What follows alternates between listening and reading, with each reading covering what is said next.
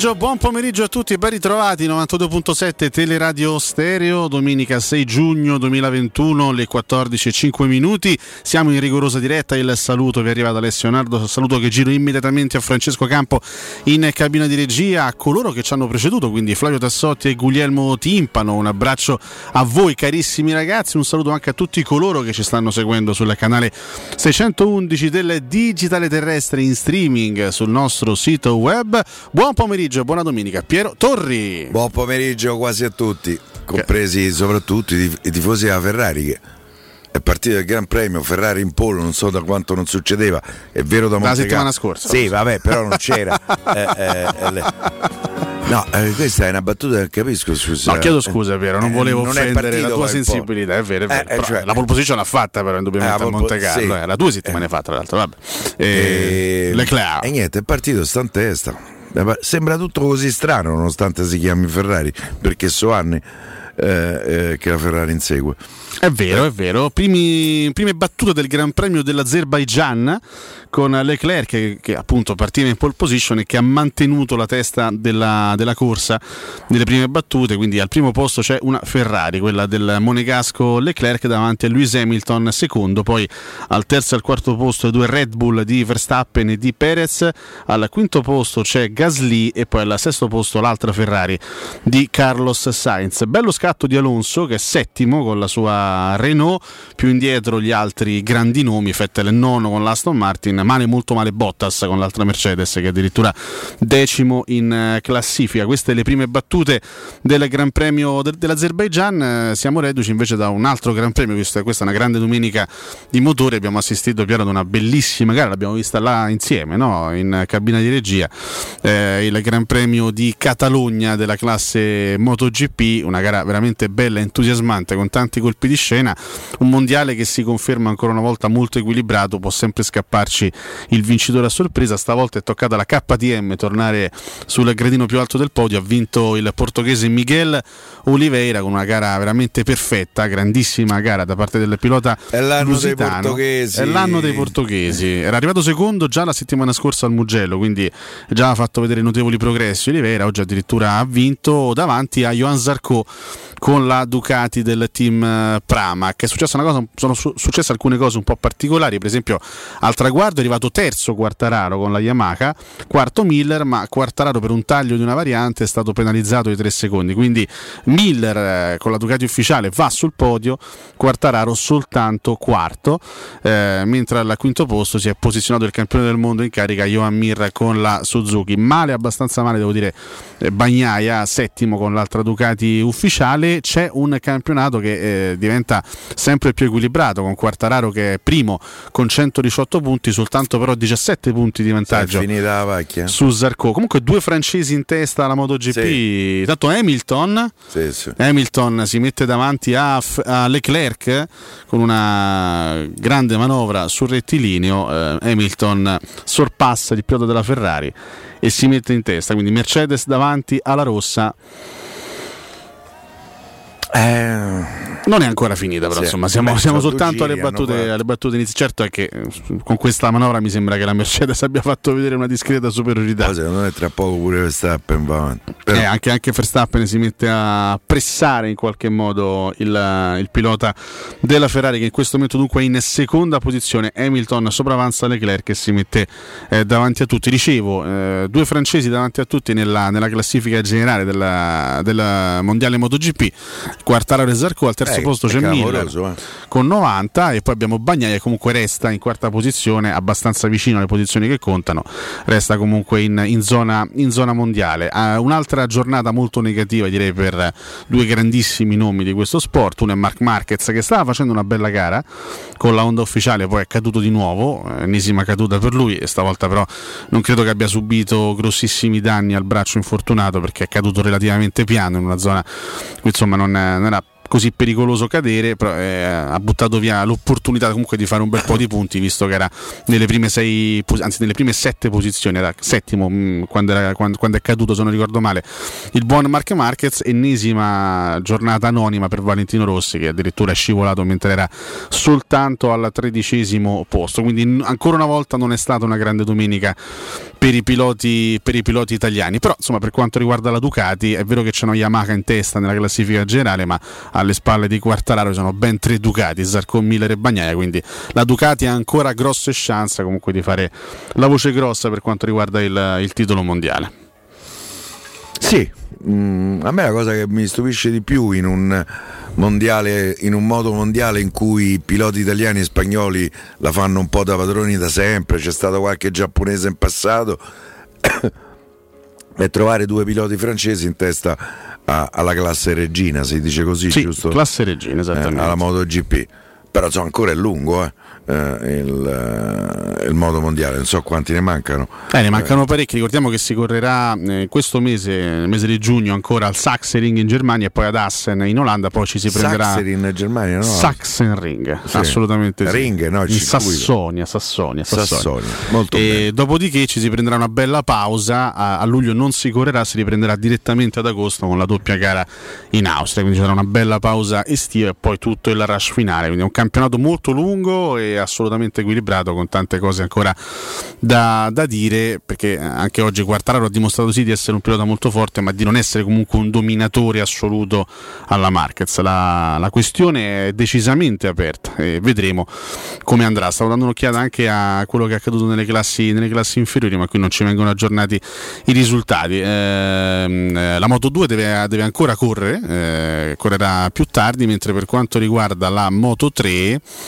eh, ha vinto Sergio Garcia con, sì. uh, con, con, con la, insomma, uno dei giovanissimi talenti spagnoli che stanno emergendo in questo momento in Moto 3 eh, al secondo posto si è piazzato Jeremy Alcoba anche lui spagnolo al terzo posto un turco addirittura Deniz Onchu ecco speriamo che non sia anche l'anno dei turchi perché fra pochi giorni giocheremo, giocheremo contro la Turchia il leader del mondiale Pedro Acosta è arrivato settimo e comunque mantiene, mantiene comunque la, la leadership della classifica generale, 120 punti. Dicono che è il nuovo fenomeno del motociclismo. È partito quest'anno con un secondo posto e tre vittorie consecutive, poi ottavo, ottavo, settimo, è un po' calato in queste ultime tre gare, classe 2004, in molti già lo, lo identificano come l'erede addirittura di Mark Marquez, vedremo, insomma quando si parla di ragazzini così giovani è sempre meglio non eh, esagerare, non sono successe altre cose al momento no. in Azerbaijan, no. Hamilton davanti a tutti, però non sta Leclerc andando via. E Verstappen, è vero perché Leclerc mantiene comunque un distacco di 7 decimi,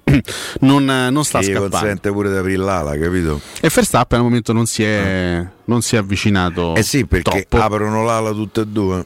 E quando uno e apre l'ala. E quando uno apre l'ala, non mi ricordo come si chiama tecnicamente la, eh, la cosa, però quando stai sotto il secondo poi apri l'ala e quindi acquisti velocità. È vero, è vero.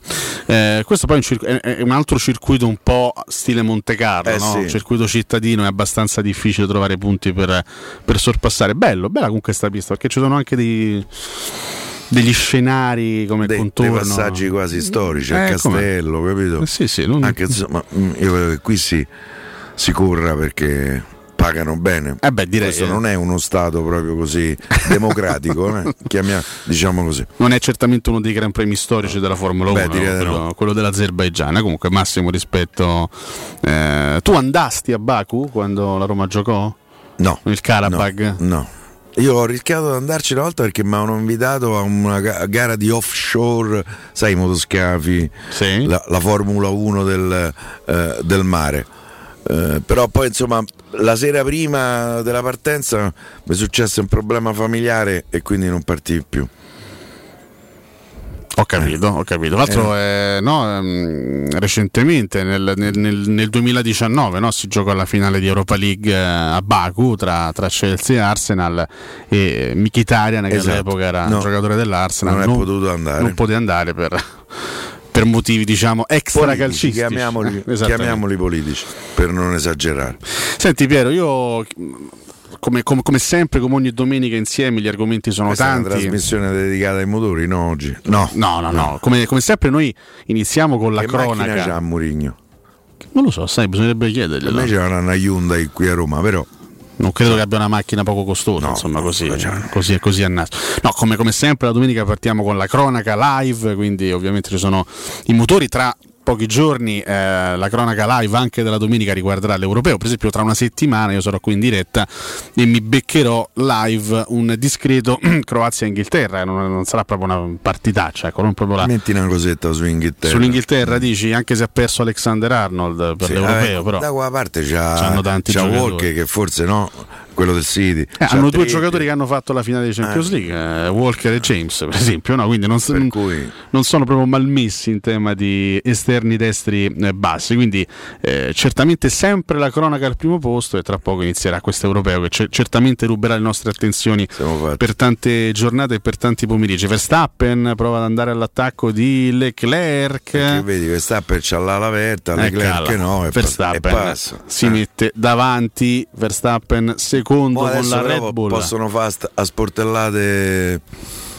con Hamilton? Con Hamilton ma magari, sì. ma magari sarebbe, sarebbe una... pure Perez un, un, grande spettacolo direi per il pubblico visto che Hamilton e Verstappen sono gli assoluti protagonisti di questo mondiale di Formula 1 2021 Leclerc è costretto a subire un altro sorpasso. Comunque resta momentaneamente in zona podio anche se Perez con l'altra Red Bull si sta certamente, certamente avvicinando. Piero come, come detto tanti argomenti tra poco lanceremo anche il post però voglio mm, lasciare, lasciarti insomma esprimere su questa, su questa storia che insomma sta catturando un po' le attenzioni di tutti in queste ultime ore cuore eh, la storia di questo ragazzo, Said Visin, eh, questo ragazzo di 20 anni che si è tolto la vita pochi giorni fa eh, appunto sono, sono, emersi i contenuti della sua lettera eh, in cui denunciava qualche tempo fa la scritta eh, nel 2019 in cui denunciava episodi di razzismo nei suoi confronti. La famiglia ci ha tenuto a ribadire che in realtà il motivo del suicidio è un motivo un po' più intimo, un po' più profondo, che va oltre anche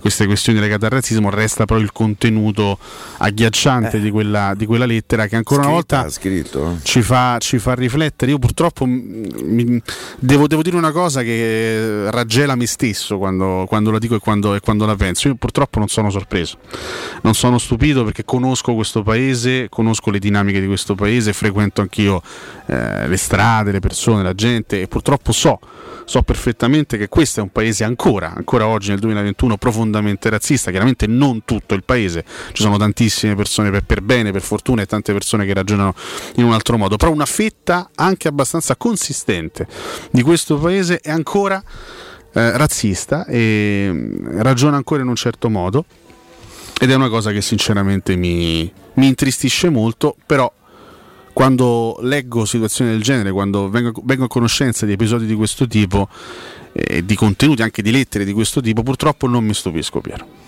Tristemente. No, neanche io. Mm, io diffido sempre, soprattutto quando eh, magari qualcuno parlando di questi argomenti eh, comincia a dire io non sono razzista, è il primo. Quando ti dicono io non sono razzista vuol dire che comunque il problema ce l'hanno e, e, e non lo hanno risolto. Eh, mm, io credo che sia un problema molto più diffuso di quello che ci hanno voluto far credere eh, le nostre istituzioni eh, in questi ultimi anni. Um, io credo che ci sia ehm, eh, che si è un po' esasperato tra l'altro con l'immigrazione, con l'arrivo eh, di molti stranieri in questo paese. Ce ne sono molti che lavorano regolarmente, pagano i contributi e pagano le pensioni dei nostri anziani, compreso il sottoscritto che sta in pensione da qualche anno. Eh, eh ehm, per cui ehm, poi che ci siano i delinquenti ci mancherebbe eh, tra eh, gli immigrati.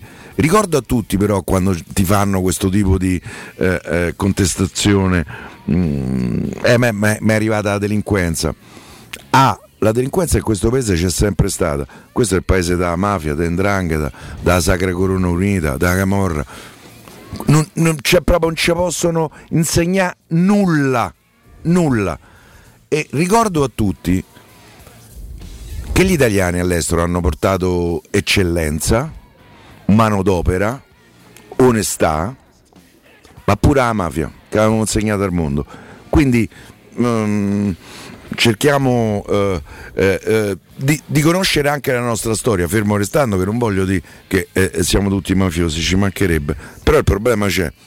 Come c'è il problema del razzismo in questo paese e finché non sarà affrontato in una maniera culturale, nelle scuole, in, in, nelle soprattutto scuole, esattamente. nelle scuole. Io credo che il problema continuerà, eh, continuerà a esserci. Non è un problema che si risolve in 24 ore, in un mese, in un anno, in cinque anni.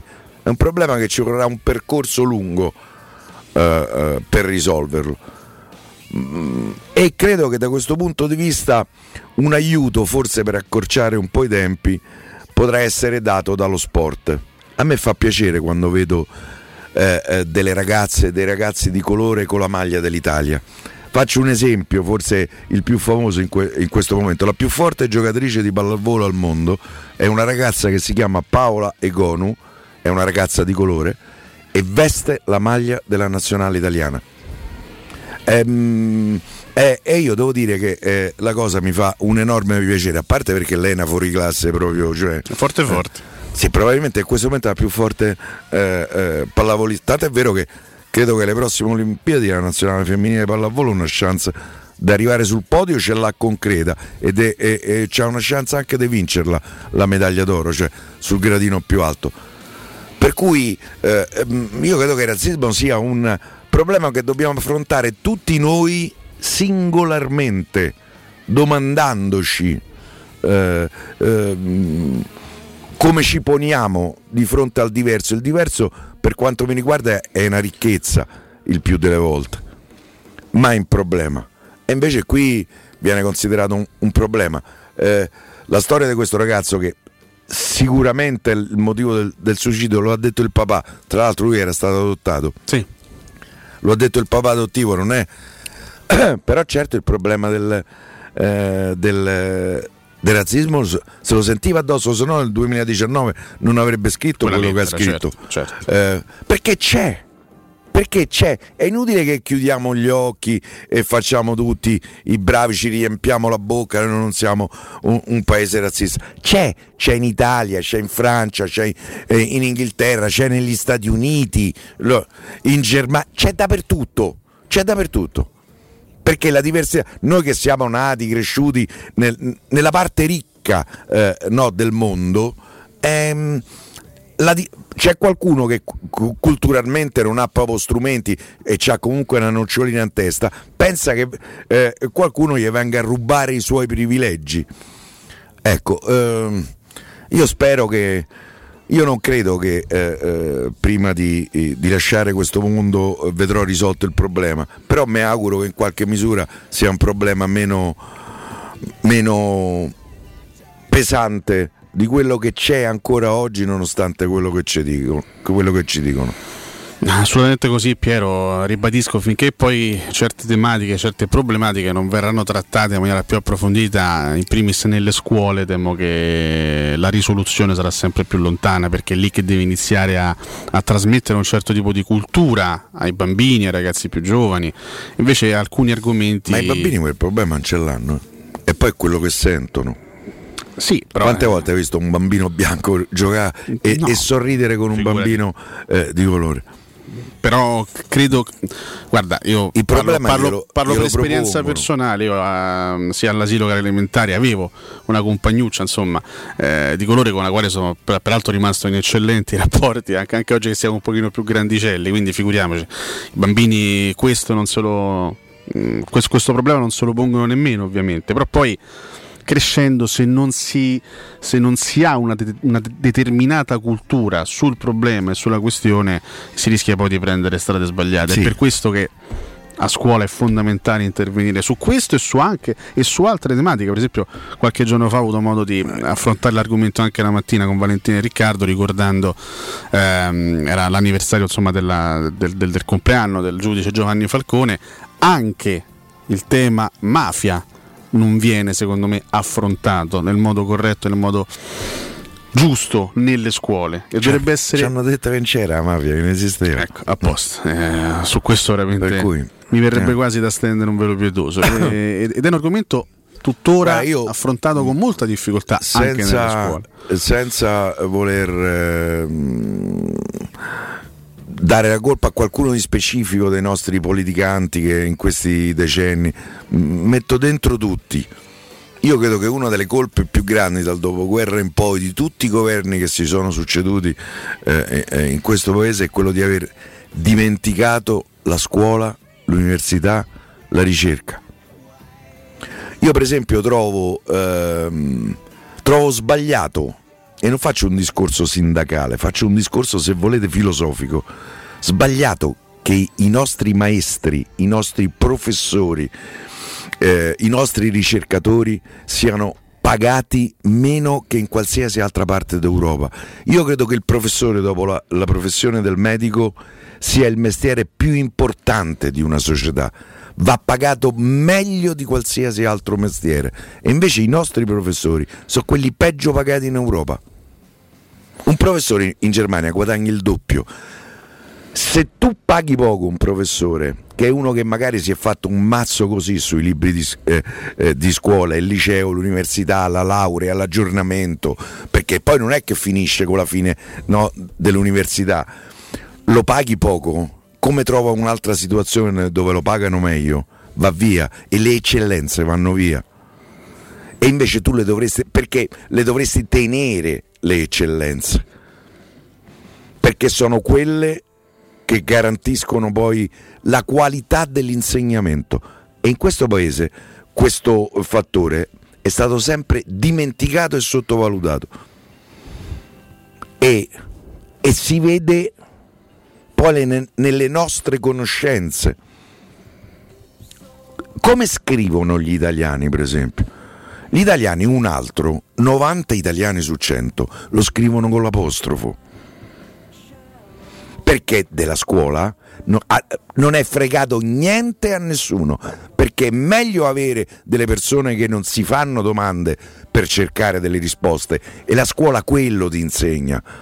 Quello di farti delle domande, al di là del nozionismo, della poesia a memoria, ti insegna a allenare il cervello. E questo non è fregato niente a nessuno perché un cervello allenato che si fa delle domande cercando delle risposte è un cervello pericoloso. Quindi io, io da, da, questo punto di vista non salvo nessuno, sono, siamo tutti colpevoli. Vabbè, so, ho fatto un discorso. Forse c'entra poco col calcio, con lo sport, con la Roma. No, vabbè, Però... abbiamo aperto una parentesi alternativa appositamente, quindi era giusto secondo me dedicare, dedicare, uno spazio a questo, partendo appunto dalla drammatica storia di questo ragazzo che aveva il sogno di fare il calciatore, peraltro, eh, che purtroppo si è tolto la vita pochi, pochi giorni a 20 fa. Anni, ovviamente 21 anni, eh. un pensiero a tutta la sua famiglia perché il momento è, è, è, drammatico. Per quanto riguarda, c'è quest'altra storia che vorrei affrontare anche come, come, come fatto di cronaca, diciamo, eh, legata allo sport, magari ne parleremo tra poco. Dopo il, dopo il break qualche aggiornamento dall'Azerbaijan perché sono iniziate anche le, le soste di box, al momento in testa c'è Perez con la Red Bull davanti a Fettel, addirittura a Verstappen, Hamilton e ah, quarto. si devono fermare tutte e sì, due. Sì, sì, chiaramente sì, quindi la classifica un po' sfalsata dalla, da chi si è già fermato e chi ancora deve fermarsi, Leclerc settimo, e mentre Sainz ha commesso un errore dato eh, dritto, dato dritto eh, quindi ha perso parecchie posizioni il pilota della Ferrari ed è quindicesimo in questo momento con 48 secondi e 3 di ritardo rispetto al, al, al, al vertice. Prima di andare al break lanciamo anche il sondaggio di, di oggi.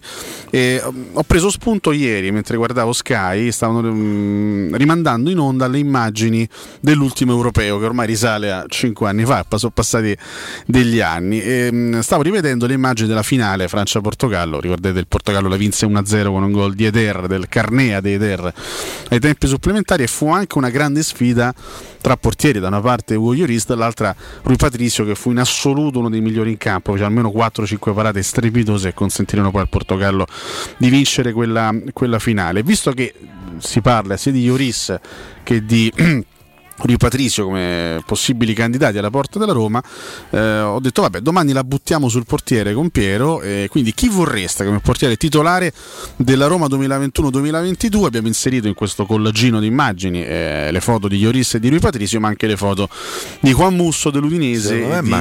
Gollini dell'Atalanta, di un polacco? No. Un portiere polacco? Di un portiere della nazionale italiana in questo momento disoccupato chi lo prende, al di là dei costi della commissione, fa un affare chiaramente non vi dovete soffermare solo su questi quattro nomi che abbiamo scelto per il collagino di foto, ma potete anche dubbio. fare altri, altri nomi. Posso votare Gigio? Mo metto certo, un voto certo, per Gigio. Certo che sì, ah. certo che ognuno può fare la sua segnalazione. Quindi... Dobbiamo prendere pure il fratello. Eh, e piamo pure il fratello. tutta la famiglia mi prendo io. Se c'è, se eh. c'è, da prenderla, me la prendo tutta. Le 14 e 29 minuti cominciate a rispondere al nostro sondaggio anche al 342 792 362. Note audio, WhatsApp. Torniamo tra poco.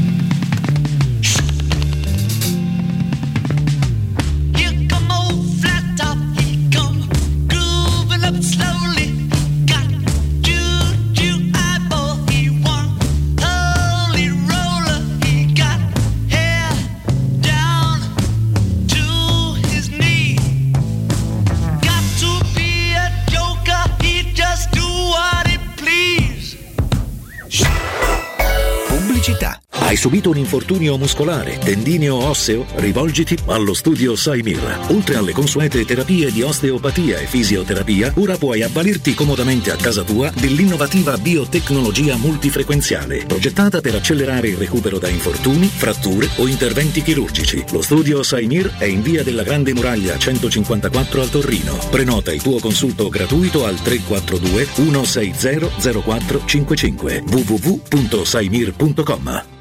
Per la serenità e la sicurezza delle tue vacanze, scegli la professionalità e la competenza di Maestro Turismo nei villaggi per famiglie Blu Serena. Prenota a zero pensieri le tue vacanze mare in Italia. Un mare di sconti per tutti, fino al 20% con la formula bouquet. Bambini quasi gratis e il 50% sulla seconda vacanza. Maestro Turismo, il tuo partner ideale per viaggi e vacanze. Chiama al numero 06 45 49 92 92 o vai su maestroturismo.it.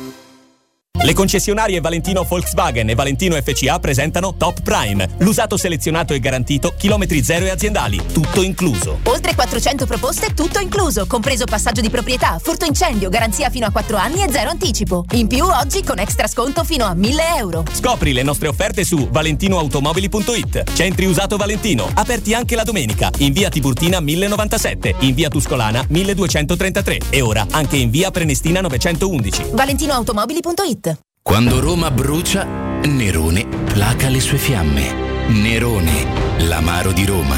Un gran liquore che racchiude in sé millenni di storia, arte e civiltà. Asciutto al palato, dal gusto pieno, che regala intense sensazioni. A Roma nasce Nerone, un incendio di sapore.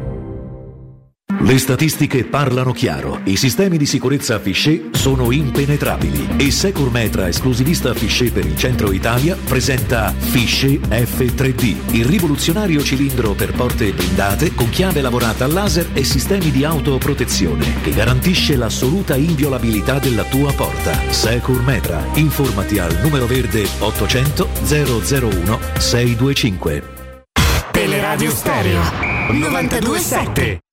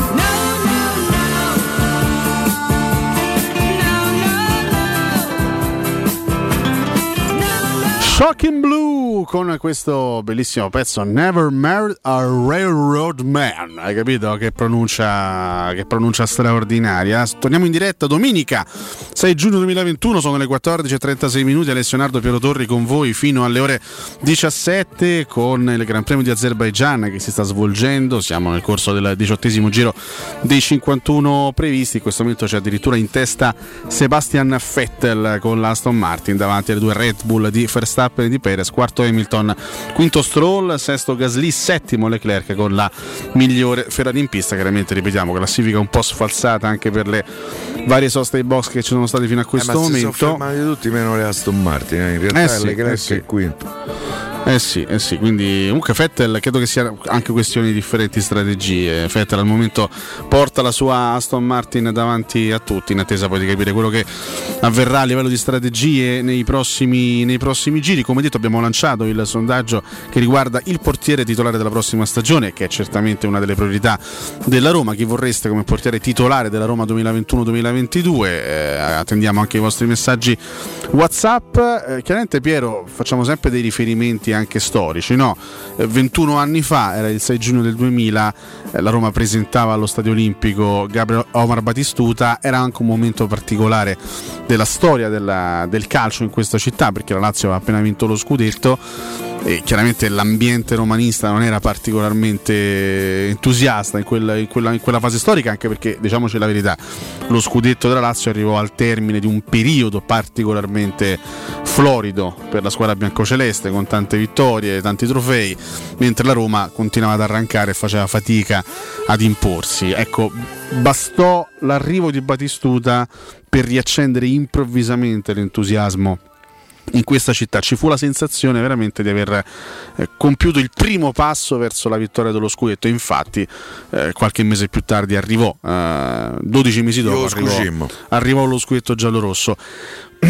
Da un punto di vista anche di impatto mediatico eh, l'arrivo di José Mourinho l'annuncio di José Mourinho può ricordare quello di, di Batistuta anche se poi Batistuta fu, fu- fu l'ultimo grande eh, tassello no, inserito in una squadra che era già particolarmente competitiva, perché comunque quella Roma lì eh, della stagione 2000-2001 aveva già praticamente preso Samuel ed Emerson, erano già stati due, due acquisti più o meno definiti, quindi eh, quello di Batisura fu il terzo grande acquisto di quell'estate al termine poi di un percorso di rafforzamento, era stato già preso il grande allenatore, l'anno prima Capello, erano già arrivati Montella, eh, Nakata, insomma c'era già un'intelaiatura di, di un certo tipo. Qui la differenza probabilmente 21 anni dopo è che Mourinho è il primo primo grande tassello di un mosaico che deve ancora eh, comporsi. Però ti chiedo, tu che poi hai vissuto tanta Roma, eh, anni 80, anche anni 70, eccetera, eccetera, l'arrivo di Mourinho e l'arrivo di Batistuta sono a, a livello proprio di impatto mediatico i due momenti più importanti anche della storia della Roma? O ce ne sono stati magari altri in passato? Non so, penso al Mago Herrera di questo livello qui, oppure Falcao No, io nell'80. Eh, io penso a Paolo Roberto Falcao, che forse conoscevamo poco perché all'epoca si vedeva pochissimo il calcio. Eh, sapevamo di questo giocatore che era bravo, che era un giocatore importante e che era abituato a vincere. Però se rileggo la storia della Roma, secondo me l'arrivo più importante è stato Paolo Roberto Falcao. Non c'ho proprio nessun tipo di dubbio, anche se Batistuta, per carità, eh, eh, ehm, poi è arrivato lo scudetto anche con Batistuta, ma Batistuta è arrivato in una Roma che già da qualche decennio era comunque stabilmente nell'elite eh, del calcio italiano. Eh, eh, Falcao quando è arrivata a Roma era a Rometta, eh, sostanzialmente. Per cui eh, ha cambiato la nostra storia insieme a un grandissimo allenatore in panchina come Lidom. E poi tutto E partì Piero dall'arrivo di Dino Viola perché poi e, e- e infatti stava arrivando. Eh, e grazie al presidente, io eh, considero il più grande presidente della storia della Roma, che è stato l'ingegner Dino Viola. Ehm, questo terzetto più Agostino, eh, perché Agostino non si può mai Eh, dimenticare. Bruno. Bruno, Bruzzo, Nela. Ho rivisto qualche giorno fa Nela. Tra l'altro, eh, in una bellissima giornata a Terracina organizzata da Roma Club Terracina, eh, veramente deliziosa in riva al mare in cui Sebino ha presentato insomma, eh, il suo libro Il vento in faccia, scritto con un nostro vecchio amico come Giancarlo Dotto. Eh, e devo dire che è stato un piacere rivedere Sebino Nela perché comunque non ha passato mi... momenti semplicissimi. Sì, sì, non ha passato momenti semplicissimi. Eh, e io ringrazio ancora Roma Club Terracina per la delicatezza di avermi invitato, è stata una bellissima, una bellissima giornata che mi fa piacere ricordare qui un attimo. Per cui io considero quello il grande eh, arrivo, anche perché eh, forse sarò legato a un calcio eh, meno da lavagna, meno tattico, meno... per me contano i giocatori. Eh, eh, sono i giocatori fa... Batistuta faceva gol, Murigno non fa gol, può aiutare a fare gol, ma poi sono i giocatori che vanno in campo. Certo, serve il manico, eh, serve gestire bene i giocatori, eh, sfruttarli per le loro qualità nel miglior modo possibile. Ehm, per cui io mi auguro che la società con la scelta di Murigno ci ha dato un segnale forte, importante. Eh, tra l'altro mh, nel silenzio più assoluto, stupendoci quasi del tutto, metto quasi perché secondo me qualcosa cominciava a girare e a mio giudizio loro hanno anticipato il, eh, l'annuncio, proprio perché avevano capito che eh, ci si stava arrivando. Ehm, eh, adesso serve però. Ehm, C'è Piero quel, quel, ah, quell'elemento un po', un po astratto. Resto, tu eh. dici una cosa corretta, no? Uh, contano assolutamente i giocatori perché poi se non hai una squadra all'altezza difficilmente raggiungi grandi risultati. Però c'è, quel, c'è quell'elemento astratto a cui noi spesso facciamo riferimento che si chiama mentalità. Ecco, Falcao nell'80 portò un certo tipo di mentalità dentro la Roma, Batistuta portò un certo tipo di mentalità in quella Roma lì, che aveva bisogno di quella cattiveria, di quel carattere, di quella fame che Batistuta mostrava sempre in campo, aveva mostrato anche negli anni fiorentini. Murigno dà l'idea di avere quel tipo di mentalità vincente che può magari andare a mh, mm, contagiare positivamente tutti gli altri componenti della Roma e parlo chiaramente dei dirigenti e parlo anche dei giocatori che faranno parte della Roma. C'è questo quid in più che noi speriamo possa fare la differenza come è stato poi nell'epoca di Falcao e nell'epoca di Batistuto. Sì, ma non può bastare Mourinho. Ovviamente eh, no, ovviamente no. Perché se gioca con Paolo Lopez porta con tutto il rispetto per il portiere spagnolo, poi eh, difficoltà ci sono comunque. O con Mirante, tanto per eh, eh, eh, fare il focus su, sul ruolo dove secondo me la Roma ha pagato maggior pedaggio nell'ultima, eh, nell'ultima stagione. C'è bisogno che la società ha due, tre, quattro giocatori magari non tutti di primissima fascia, ma comunque funzionale a un progetto, li porti a Roma. Eh, non sarà facile. Io perché nel sondaggio di, eh, eh, a proposito del portiere che hai lanciato, che abbiamo lanciato, eh, voto Donnarumma? Perché Donnarumma sarebbe un altro segnale importante. Beh, sarebbe un acquisto eh. strepitoso Donnarumma. Beh, eh, ma, ma, non è un acquisto, è un investimento. Un investimento, certo, certo. Donnarumma si prende, a parte le commissioni de Minone, eh, perché quello è un po' un gordone è 20 milioni, ok, paghi 20 milioni diciamo il cartellino di Donnarumma. Gli garantisci un... io non credo che lui voglia fare un contratto molto lungo. Comunque diciamo 5 anni a 8 milioni 15 milioni lordi so 75 milioni più 20 fanno 95 se tu dopo 3 anni decidi di rivenderlo ci rifai i soldi e ti avanzano allora, oggi Corriere della Sera parla chiaramente di un, di un no secco di, Donnarumma sì, Murigno, sì. eh, l'estremo Perché difensore vuole giocare la Champions League. Quindi okay. tu fai un discorso a punto teorico inappuntabile, eh, per questo Donnarumma rappresenta un grande investimento. Non la può fare la Champions. Eh, però ti chiedo, a, al di là del, della teoria, al di là magari del, di, di discorsi di mercato che possono essere più o meno affascinanti, Donnarumma Roma è una strada percorribile o al momento stiamo parlando di... Secondo me le parti ne hanno parlato. Nel momento in cui eh, eh, c'è stato diciamo, il confronto per il, eh, per? Per, per, il rinnovo di insomma, che è stato abbastanza singolare per certi versi, eh, io credo che qualche cosa sia stata detta eh, in, eh, in quell'occasione magari sono stati messi sul piatto i numeri eh, eh, di un eventuale eh, costo del giocatore. Io credo che la Roma il costo del giocatore lo sa, Poi vediamo se deciderà. Si parla per esempio di Loris, no, come possibile Ugo altro Lloris, portiere. Che credo abbia 34 anni, 86. portiere della nazionale, france- della nazionale francese, campione del mondo. Contratto fino al 2022, quindi un solo contratto, contratto con eh, il Tottenham.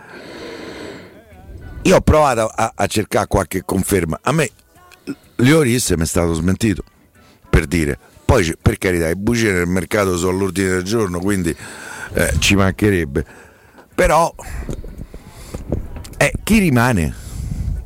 No, io poi ti faccio un'altra domanda. Qual è la squadra dove può andare oggi Donnarumma a giocare la Champions League? La Juventus. O il Barcellona. Eh, Barcellona, raga, Barcellona c'ha un miliardo e mezzo di buffi, eh. Cioè, e c'ha un portiere che si chiama Ter Stegen, che non sarà, che non sarà Zamora, però è un buonissimo portiere. La Juventus, la Juventus ha contratto Scesni fino al 2024, tra l'altro uno dei pupilli di Allegri che è appena eh, tornato alla Juventus. Io non credo che c'è. Bayern Monaco c'ha Neuer. Il Paris Saint Germain ha appena rinnovato Navas. Sì, noi che per 35 anni, eh. eh, ho capito, Inizia- 35 anni. Ce n'ha 43, portiere a 35 anni. Che il Bayern può anche iniziare magari a immaginare un post Neuer, una- un- un'eventuale alternativa. Lo stesso Paris Saint Ma Germain, sì, c'ha Neuer non è male, eh, comunque, non mi ricordo come si chiama. ma- Nubel.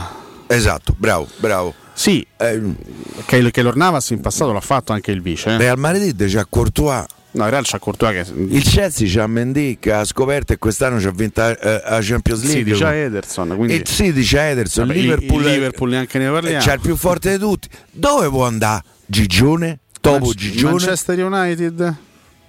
La butto lì perché stiamo nominando tutti i grandi club che fanno la Champions League. Eh, su quelli club, io non credo che lui. eh, De Gea ultimamente, insomma, no? Non è che abbia proprio Manchester fatto United eh, può essere, cioè, per carità.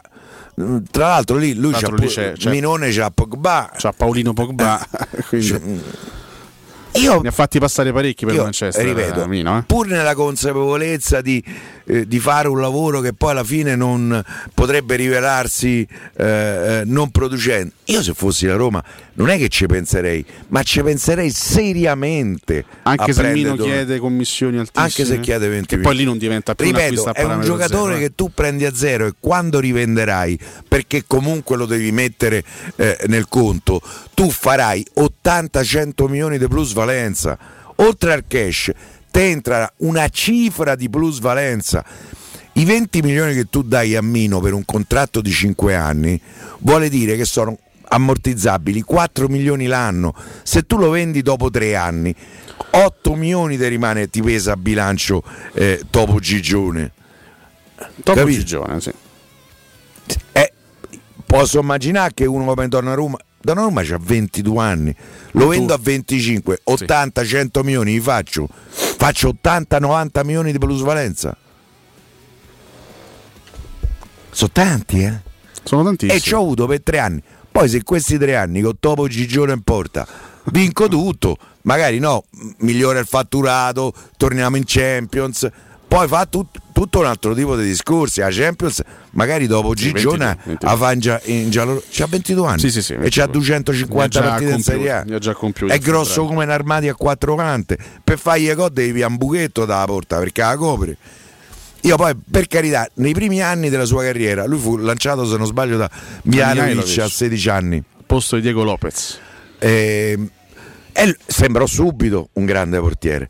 Poi io credo che per due o tre anni, forse anche conseguenza di un preparatore dei portieri non eccellente in casa Milan, lui è rimasto più o meno quello. Beh, ti ricorderai la finale di Coppa Italia con la Juventus, persa 4-0 da Milan di Gattuso, in cui Eh, lui lui- fece un paio di palle paio- grosse, grosse. eh. Eh, poi, però- poi devo dire che Poi devo dire che invece, ripreso bene. che invece i miglioramenti sono... Questo ha ancora dei margini di miglioramento enormi e c'è una struttura fisica, una base di partenza che è, che è fantastica. Beh, se noi, Io- se noi consideriamo, perché viene considerato Gollini un giovane, Gollini è del 95, ha 4 anni più di Donnarumma per dire, Appunto.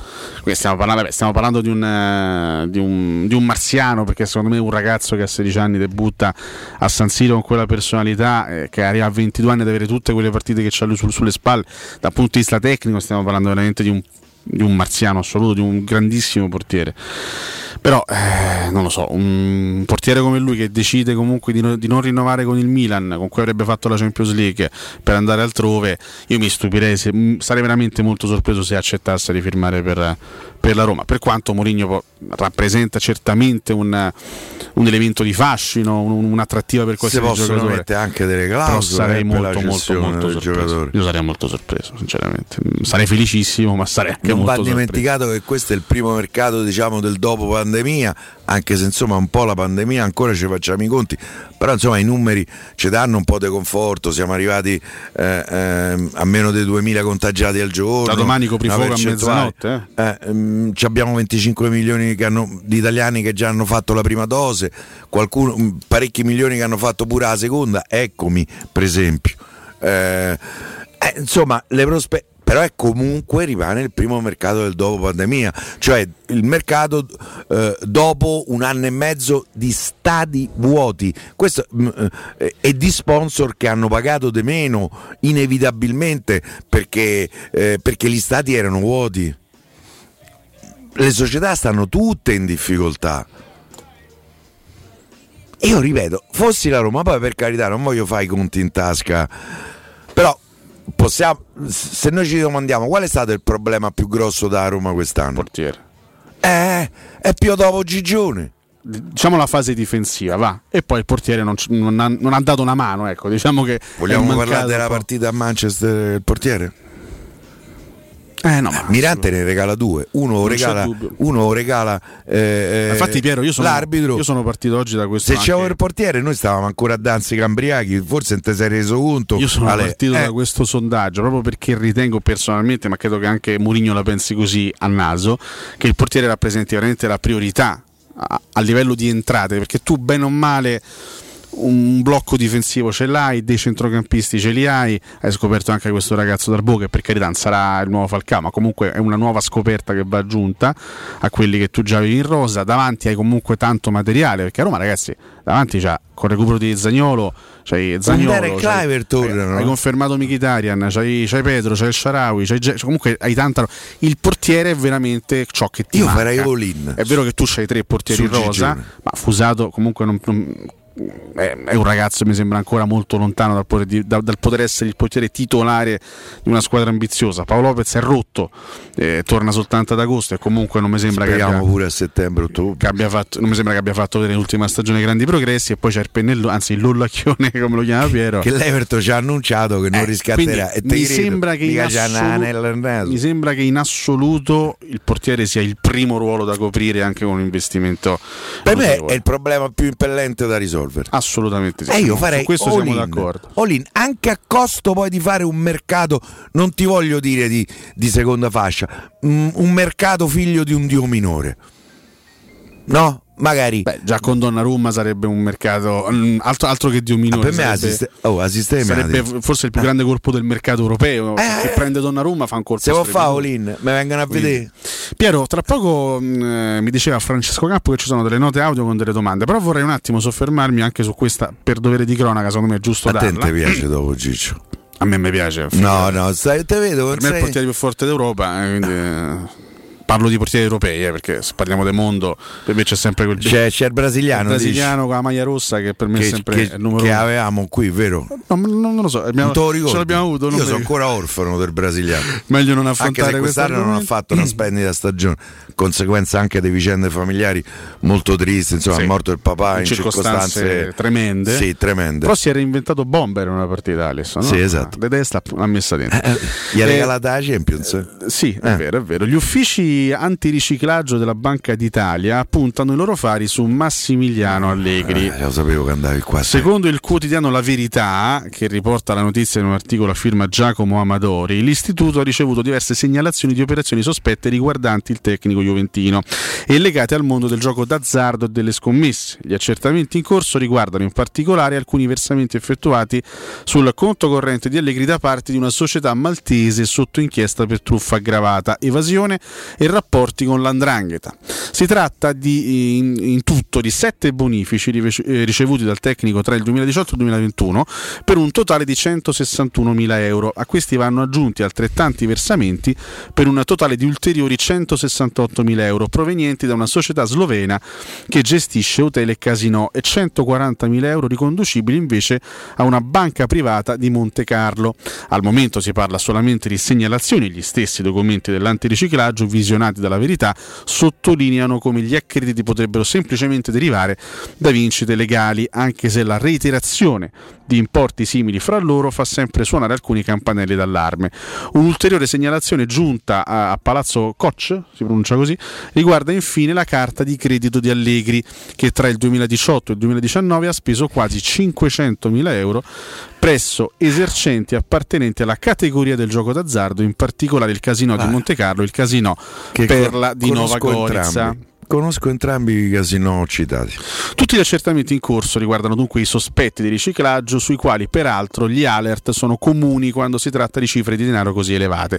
I movimenti sembrano in ogni caso legati esclusivamente al mondo del gioco d'azzardo e non delle scommesse sul calcio vietate ai tesserati. Eh, C'è anche la reazione di Allegri. a roulette, a baccarat, ai dadi, ma insomma, le scommesse non ci sono. C'è la mm, reazione da parte di Max Allegri che ha replicato all'indiscrezione in merito a un suo coinvolgimento nelle indagini sulle scommesse e il gioco d'azzardo. Mi dichiaro con assoluta fermezza del tutto estraneo a qualsiasi attività illecita o irregolare e tantomeno a qualsiasi operazione violativa della normativa sull'antiriciclaggio. Questa è la, diciamo, la reazione di Allegri. Per dovere di cronaca insomma queste mi, sembra una, mi sembrano mm, comunque indiscrezioni abbastanza importanti e quindi ve le abbiamo eh, riportate nella speranza chiaramente che Allegri possa dimostrare la sua estraneità beh certo lui, non, lui eh, non può giocare sul calcio.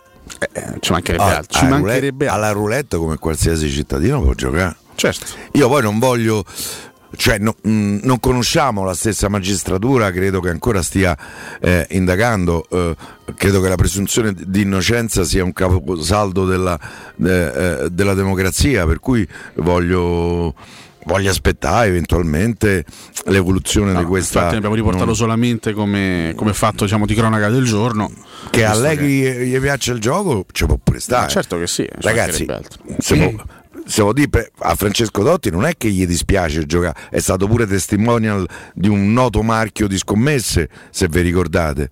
Eh, eh, mm, c'è sta che se, eh, certo un allenatore, un calciatore, io credo giustamente non possono giocare sul calcio come un tennista. L'altro giorno ragazzi a, a Roland Garros è stata arrestata alla fine di una partita una tennista scarsa eh, ehm, perché l'anno scorso avrebbe ehm, perché quello che non capiscono eh, eh, delle volte gli allibratori perché rischiano lì è sul, nel tennis tu puoi giocare il, un 15 sul 15 puoi giocare su un game. Se tu sei d'accordo con una eh, con, una, uh, con un giocatore gli dici senti ma perdi sto game metti tutti i soldi su quel game e infatti lei sarebbe stata coinvolta su un game di una partita di doppio in cui aveva fatto due doppi falli non ci vuole niente per tennista ragazzi eh? non ci vuole niente forse è lo sport dove puoi eh, eh, fare impicci più facilmente molto più del calcio se vogliamo no? calcio intanto sono 11 in campo per cui eh, ce ne deve avere parecchi dalla parte tua. Eh, per cui abbiamo riportato questo appunto perché ehm, come c'è scritto in questo pezzo abbiamo letto la Sport Mediaset eh, gli accertamenti in corso riguardano eh, alcuni versamenti che sono stati effettuati sul conto corrente dell'Egri da parte di una um, società maltese che si trova sotto inchiesta per truffa aggravata e evasione dei rapporti con l'Andrangheta Malta è il posto veramente il centro del, del gioco in Europa. E moltissime società di scommesse hanno la sede lì che poi nel gioco io credo quasi come conseguenza inevitabile circoli una serie di denaro non proprio pulitissimo, mettiamola così. Io credo che sia quasi una conseguenza naturale. E qui c'è gente che gioca un sacco di soldi. A te ti piace giocare? No, eh? non sono così, eh. così, anche perché perdo sempre, ogni volta che gioco perdo, quindi non sono proprio portato. Io al gioco, casino quindi. di Perla di Nova Gorisa eh, c'era un gioco, non so se qualcuno l'ha visto, magari in qualche casino, le corse dei cavalli elettroniche. Mamma mia, lascia stare. Con questi cavallini che partivano, potevi giocare accoppiate. E mi ricordo che presi una accoppiata che pagava una tombola, una marea di soldi presi.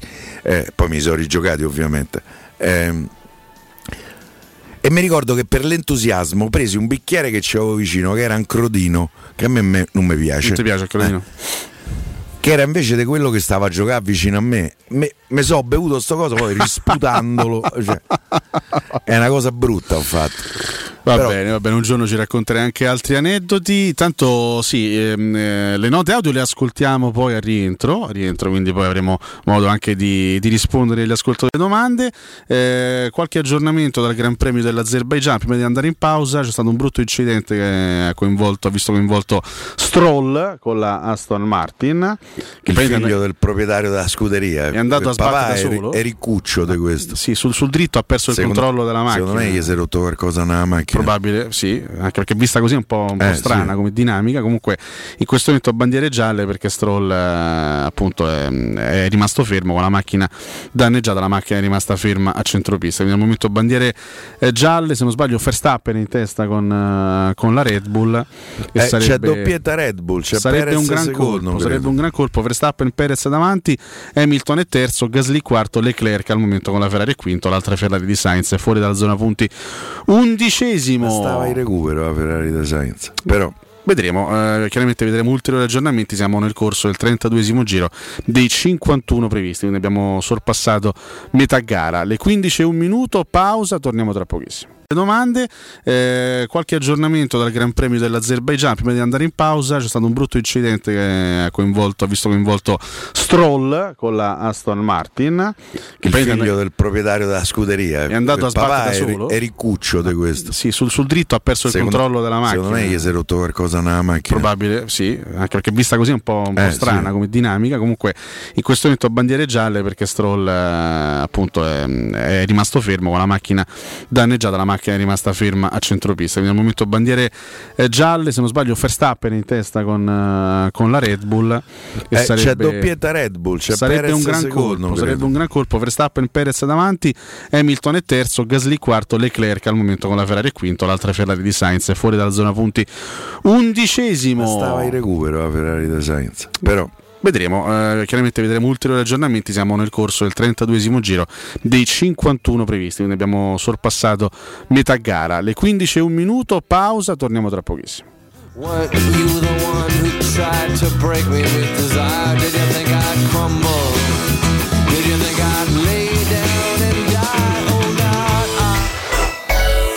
Pubblicità. A Roma c'è un nuovo colore, Greeny Store, per la cura del verde e dei tuoi amici animali. Al Greeny trovi una parafarmacia umana e veterinaria e Starbow, il bar-ristorante della capitale anche per gli amici a quattro zampe. Vieni a trovarci, siamo in Piazzale dei Militari Caduti, nei Lager 145, zona Laurentina.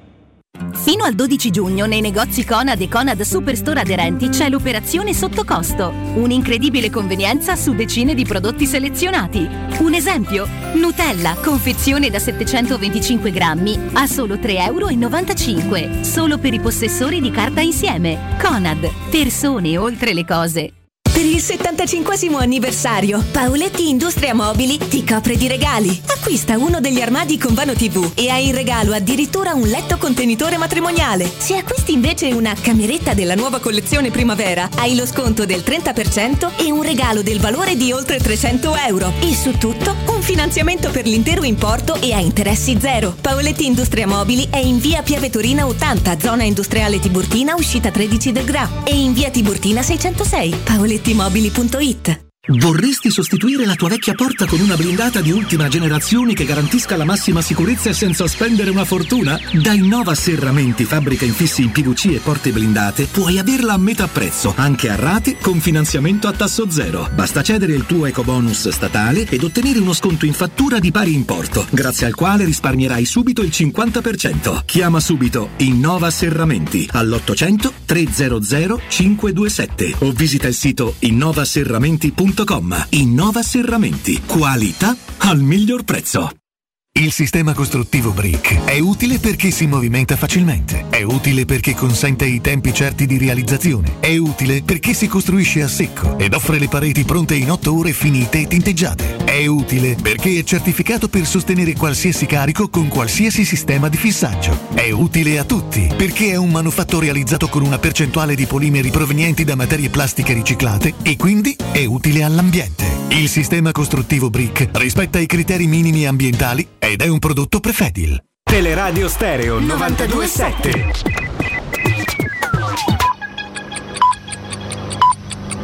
Sono le 15 e 4 minuti. Luce Verde, Roma. Di nuovo ben trovati a questo appuntamento, buona giornata da Simone Cerchiara. Scorrevole la circolazione sulle principali strade, compreso il raccordo anulare e il tratto urbano della A24. Tuttavia all'Eur, attenzione a un incidente tra Viale dell'Oceano Atlantico e Viale dell'Umanesimo. Non si escludono ripercussioni. A Ostia, in Viale delle Repubbliche Marinare, in corso una manifestazione socioculturale, strada chiusa al traffico per l'intera giornata. E rimarranno fermi tutto il giorno i collegamenti ferroviari tra le stazioni di Tuscolana e di Ostiense. A causa dei lavori di ricostruzione di un ponte, i treni non transitano su questa tratta e hanno corse limitate. E nel caso del Leonardo Express, servizio interrotto e sostituito da autobus. Coloro che si spostano sulla linea Orte-Fiumicino possono utilizzare la metro B come collegamento anche con il titolo di viaggio di Trenitalia. E ricordiamo in conclusione che il Lazio è in giallo anche nei prossimi giorni e da domani slitta a mezzanotte il divieto di uscita notturna. Un servizio a cura dell'ACI e della Polizia Locale di Roma Capitale. Cerca Teleradio Stereo su Facebook e Twitter. Vai su www.teleradiostereo.it e scopri come seguirci in streaming. Teleradio Stereo.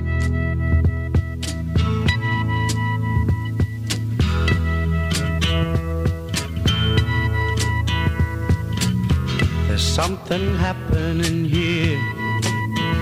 But what it is ain't exactly clear. There's a man with a gun over there.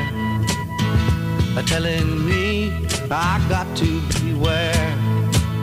I think it's time we stop, children. What's that sound? Everybody look what's going down.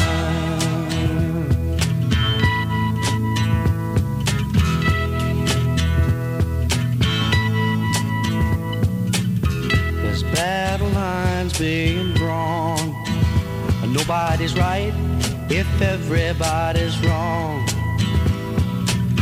Young people speaking their minds are getting so much resistance from behind. Time we stop, hey, what's that sound? Everybody look what's going down.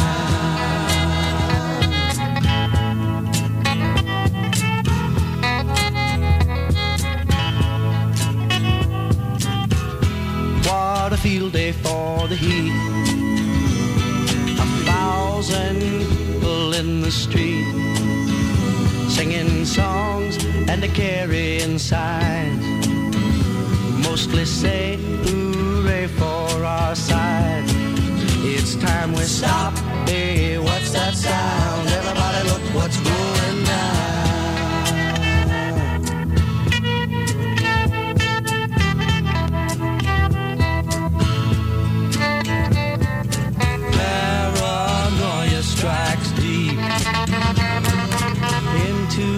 Life. It will creep. It starts when you're always afraid.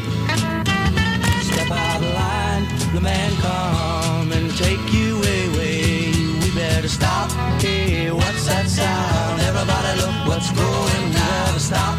Hey, what's that sound? Everybody look what's going. We better stop now. What's that sound?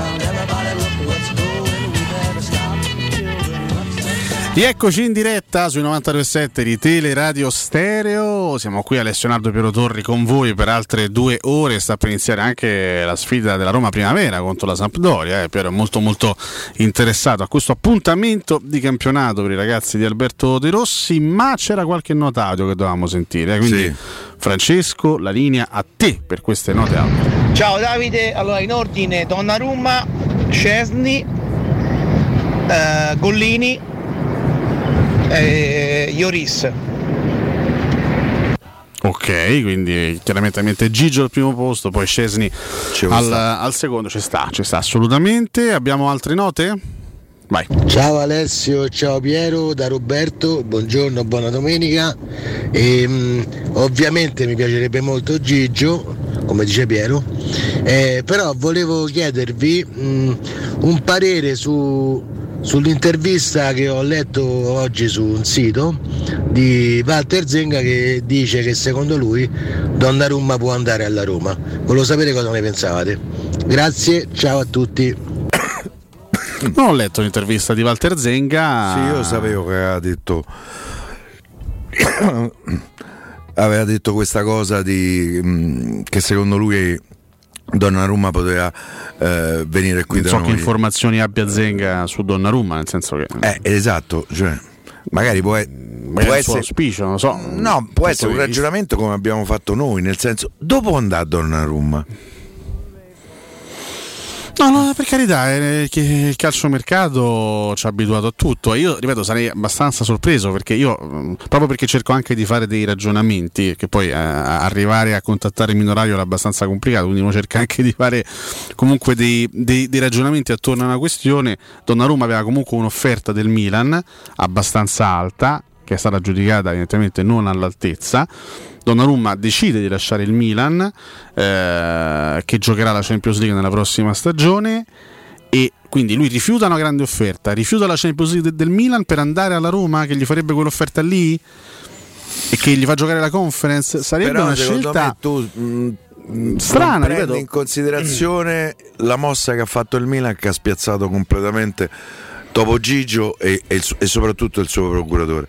Loro erano- che loro speravano ancora di poter eh, loro erano convinti che in qualche maniera il Milan mm, non avrebbe perso a costo zero il giocatore e quindi che a un certo punto avrebbe probabilmente eh, rilanciato a meno che non c'avevano una squadra già eh, garantita a 9 milioni, 9 milioni e mezzo netti a stagione. Eh, però il mercato ci sta dicendo che qua la squadra garantita non c'era. Eh, Topo Gigi non ce l'aveva, eh. non ce l'ha. Ma non ti sembra strano questo? Visto che tu giustamente hai detto, per tanti tanti motivi, prendere Donnarumma a 22 anni a parametro zero è un gigantesco affare, però perché dovrebbe esserlo soltanto per la Roma? Anche gli altri grandi club d'Europa potrebbero fare questi ragionamenti. Però ce l'hanno il portiere. No, credo che ce l'hanno, però molti, molti di questi portieri hanno 13, 14, 15 anni più di Donnarumma. Eh, eh, mh, voglio dire, visto che un Donnarumma a parametro zero, quando ti ricapita di, di poterlo prendere? Io se, se sono il Paris Saint Germain, con tutto il rispetto per Keylor Navas, però un pensierino ce lo faccio a Donnarumma. Eh, ma lo stesso Bayern, con il massimo rispetto per un totem del calcio mondiale come Neuer, che ha pur sempre 35 anni. Io un pensiero su Donnarumma ce lo faccio. Lo stesso vale per il Barcellona, lo stesso vale per la Juventus. Scesni è un grandissimo portiere, ma ha 10 anni più di Donnarumma. Quindi non lo so, onestamente mi... ripeto io sarei estremamente sorpreso, sarei felicissimo, ma sarei estremamente sorpreso se alla fine di tutta Io questa storia Donnarumma andasse alla Roma. Eh, tanto sta ripartendo la gara in Azerbaijan, stanno per- finalmente per togliere le bandiere gialle. Qui si è ricompattato il gruppetto. eh.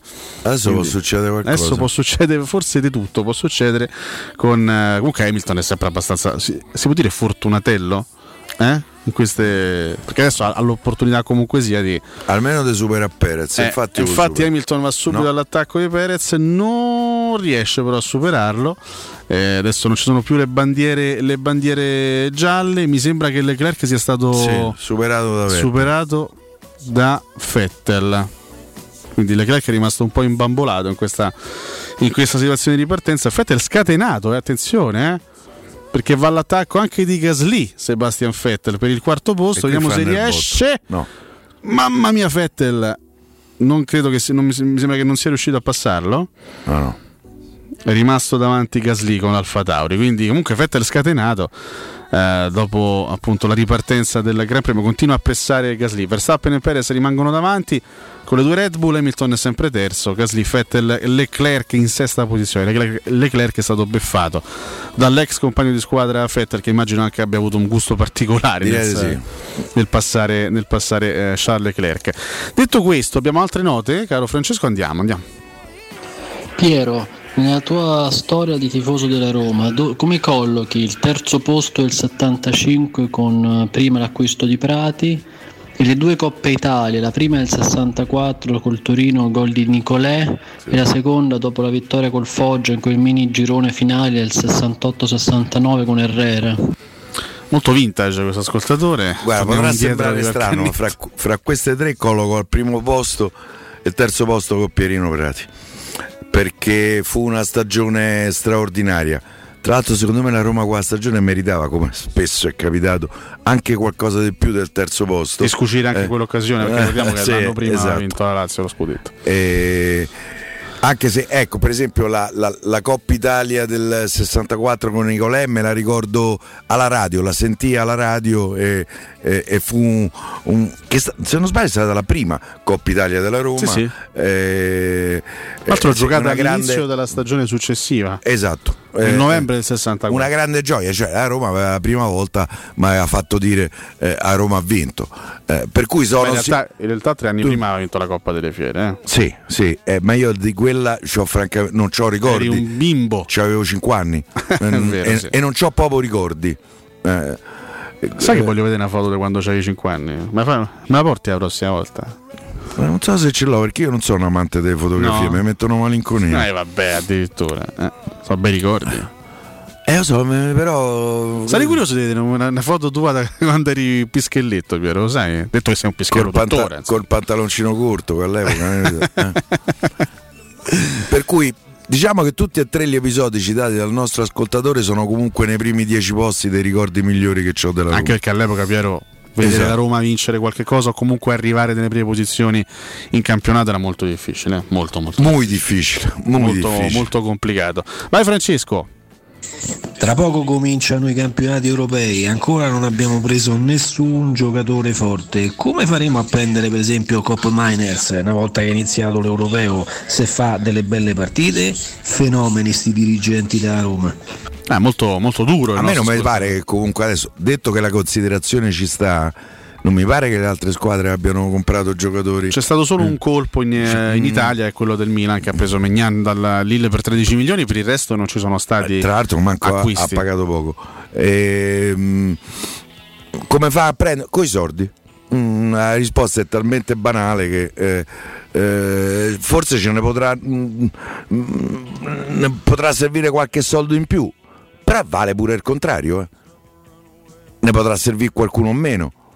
Magari non giocano benissimo eh, le loro nazionali, parlo anche di Giaca che è un altro giocatore che è attenzionato dalla Roma, eh, escono al primo turno. Mm, ma, ma è un discorso che vale per tutti, non vale solo per Sì, i dirigenti da Roma. Piero, bisogna anche secondo me Eh. entrare nell'ottica e mettersi nei panni di chi il giocatore eventualmente lo deve vendere. Io credo che la sede di Alcomar si sia messa in testa di dover cedere il giocatore che evidentemente ha fatto un super campionato, gioca l'europeo, ha tanti estimatori, quindi evidentemente loro hanno capito che il giocatore andrà ceduto, ma io a Z di Alcomar mi metto lì con calma, magari aspetto di vedere che caspita fa sto ragazzo all'europeo, se fa un bel europeo il prezzo si alza e lo vendo a più soldi, ognuno fa i suoi interessi ragazzi, eh? cioè non è che sono tutti lì pronti a regalare i giocatori agli altri, alla Roma, eh, perché la Roma si deve sbrigare perché gli altri sanno che la Roma si deve sbrigare, cioè o- o- ognuno cura i propri interessi, quindi la Z di, di Alcomar ha tutto l'interesse che si possa anche creare un'asta attorno a Q Miners per ottenere eventualmente il prezzo più alto. Poi se c'è la l'asta Roma via la Roma. Per dire, voglio dire, no, eh, se, se, se con Miners eh, dovesse fare un europeo straordinario, eh, il- prezzo si alza o si abbassa? Si alza. certo. E quindi sarà interesse della Z aspettare un attimino di vedere eh, se, se- se- se il giocatore fra un mese vale di più o vale di meno. Cerchiamo anche di fare questi ragionamenti, perché non è che tutti stanno ai comodi della Roma, che peraltro ri- ricordo sempre, noi siamo in attesa degli acquisti, io per primo non vedo l'ora che la Roma possa prendere giocatori di alto livello e con Miners sarebbe un grande colpo. Ma la Roma in questo momento a centrocampo c'ha Villar, Veretù, Cristante, Zonzi, Diavarà e il ragazzino Darbo, senza considerare Pellegrini che io lo metto comunque fra i trequartisti, quindi fra i giocatori offensivi. La Roma prima di poter eff- effettuare acquisti operazioni in entrata deve cedere qualcuno, perché eh, ripeto, non si possono fare le rose dei 45 giocatori. In questo momento la Roma, Anzi, la corre- Roma o fa più corta. la Roma con il rinnovo di Mkhitaryan ha 31 giocatori nella prima squadra. Ribadi- sarà noioso, stucchevole, senza ripetitivo. considerare Riccardo, Riccardi, Antonu- Antonucci. Eh, Biandaccio, Cioric, questi neanche li considero perché proprio sono giocatori che considero fuori dal, dal progetto. Io parlo di giocatori della prima squadra. Eh, sono 31. 31. Eh, la Roma deve sbi- ecco, magari da Tiago Pinto in questo momento mi aspetterei un po' più di rapidità anche nel mercato in uscita perché se non liberi caselle è difficile pensare di acquistare e, non- e certamente non è semplice perché è vero che il Ren ha dimostrato un interesse nel voler confermare Zonzi Il Polpo. È il polpo, ma qui è tutta, è tutta da, da fare questa eventuale trattativa. Cioè, adesso affrontiamo un attimo il discorso del centrocampo, Piero. Con Miners, Ciaca, tutti i giocatori che alla Roma piacciono e che potrebbero anche arrivare. Eh, ma mi spieghi qui chi può seriamente lasciare spazio? Perché se tu c'hai Vigliar, Veretù, Diavarà, Cristante, cioè, se c'hai tutti Diavarà questi e Villar sono due giocatori che potrebbero che possono andare via. Tra l'altro. Diavarà non, non con che grande semplicità perché Diavarà pesa bilancio ancora non è facile, 13 milioni. Non è facile vendere Diavarà, cui- Diavarà che viene da una stagione molto negativa. No, però magari puoi pure da prestiti i giocatori, eh. Sì. Eh, te levi comunque l'ingaggio. Sì, sì, certo, certo, certo. Lo stesso. Biar è un giocatore che secondo me se lo vuoi vendere lo vendi, l'hai pagato 4 milioni, l'hai ammortizzato per 18 mesi. Tra l'altro posso dire un Eh, peccato onestamente che, che Spagna e Olanda per quanto riguarda l'Europeo Under 21 siano uscite perché sai magari un Clivert, un VR che vanno a vincere un, eh, un Europeo Under 21 possono anche salire di prezzo e magari puoi anche pensare di fare una cessione a titolo defi- definitivo un po' più consistente. Poi su Clivert lo sappiamo che è, un, che è un giocatore in uscita, visto che la Roma già lo ha piazzato qualche mese fa all'Ipsia. Eh, Villar, fino, fino- fino a, fino a quattro giorni, fino a quattro mesi fa, Villar era considerato l'indispensabile del centrocampo della Roma. Adesso noi lo diamo per scontato fra gli elementi che potrebbero uscire e potrebbero partire. Non lo so, questa è una situazione molto per me complicata da interpretare. che non- con- per il quale tu non fai questo tipo di discorso. Poi il mercato lo fa il mercato, perché se mh, domani mattina eh, al citofono di Trigoria, eh, Din Don, salve, sono il West Ham, voglio Veretù, vedo 40 milioni, la Roma vende Veretù. Ehm, Sarebbe un colpo pesante da assorbire dal punto di vista tecnico, è una delle, 11 poche, una delle poche certezze di questa squadra, mi sento di dire. Però eh, il ragionamento che fai è assolutamente Sì, però corretto, ci avresti no, quei 40 Ma cash questo, questo vale che ci compri Giaga e Cupo Miner. Questo vale per Zagnolo anche, eh? vale, vale per Zagnolo, vale per Mancini, vale Zaniolo per il discorso è un po' più complesso. Eh, però se, se è un ragazzo che fe- è fermo da due anni, secondo me non ti arrivano con cifre eh, perché c'ha due crociate alle spalle, perché comunque lo venderesti sotto prezzo rispetto al potenziale valore del giocatore, perché secondo me Zaniolo, ehm, quello che ci ha fatto vedere, gli effetti speciali che ci ha fatto vedere quando è stato bene quelle poche volte, Da 100 perché milioni. poi è un giocatore da 100 milioni e adesso 100 milioni non ti dà nessuno e per cui fai una valutazione diversa Beredù che c'ha una certa età se te si presentano con 40 dici oh, eh, eh, io sti 40 li prendo e poi compro Giaga e Cup Miners con quei 40 milioni Assolutamente, assolutamente. La Eh, già sta a perdere. Ovviamente Eh, il è vero. mercato è, tutto da, è tutto da sviluppare. Eh, autogol di Boer del portiere, portiere, quindi sì. Roma-Sampdoria 0-1 per quanto riguarda la gara del campionato primavera. Va detto che oggi la temperatura è abbastanza alta, però non, eh, non c'è il sole. piove per il momento ancora non piove Eh, non, c'è, non c'è il sole, quindi comunque non, non- non si gioca con eh, un clima torrido in, in campo. Abbiamo altre note, Francesco? Andiamo. Ciao Alessio, ciao Piero, da Roberto, buongiorno, buona domenica. Ehm, ovviamente mi piacerebbe molto Gigio, come dice Piero, eh, però volevo chiedervi mh, un parere su- sull'intervista che ho letto oggi su un sito di Walter Zenga che dice No, che l'abbiamo già secondo lui- sentita eh lo so questo ha sbagliato il bottone L'abbiamo già è sbagliato Strano, il eh, bottone. Campo. non sbaglia Infatti, mai. Buona domenica ragazzi, volevo fare una domanda provocatoria ma credo interessante. Se la Roma non avesse annunciato Mourinho, l'avesse tenuto là con la firma fatta ma senza annunciarlo, secondo voi le altre squadre avrebbero fatto questo tipo di scelte? Secondo me la scelta di Mourinho ha innescato questo domino di allenatori, non so che ne pensate. No, io credo che molti degli allenatori che sono cambiati eh, sarebbero stati cambiati in ogni caso. Io credo che Pirlo non poteva rimanere alla Juventus, credo che Conte non avesse nessuna intenzione di, di rimanere eh, all'Inter perché è comunque previsto un ridimensionamento da parte de, mm. dei cinesi perché, perché i soldi, il Dindarolo non c'è più.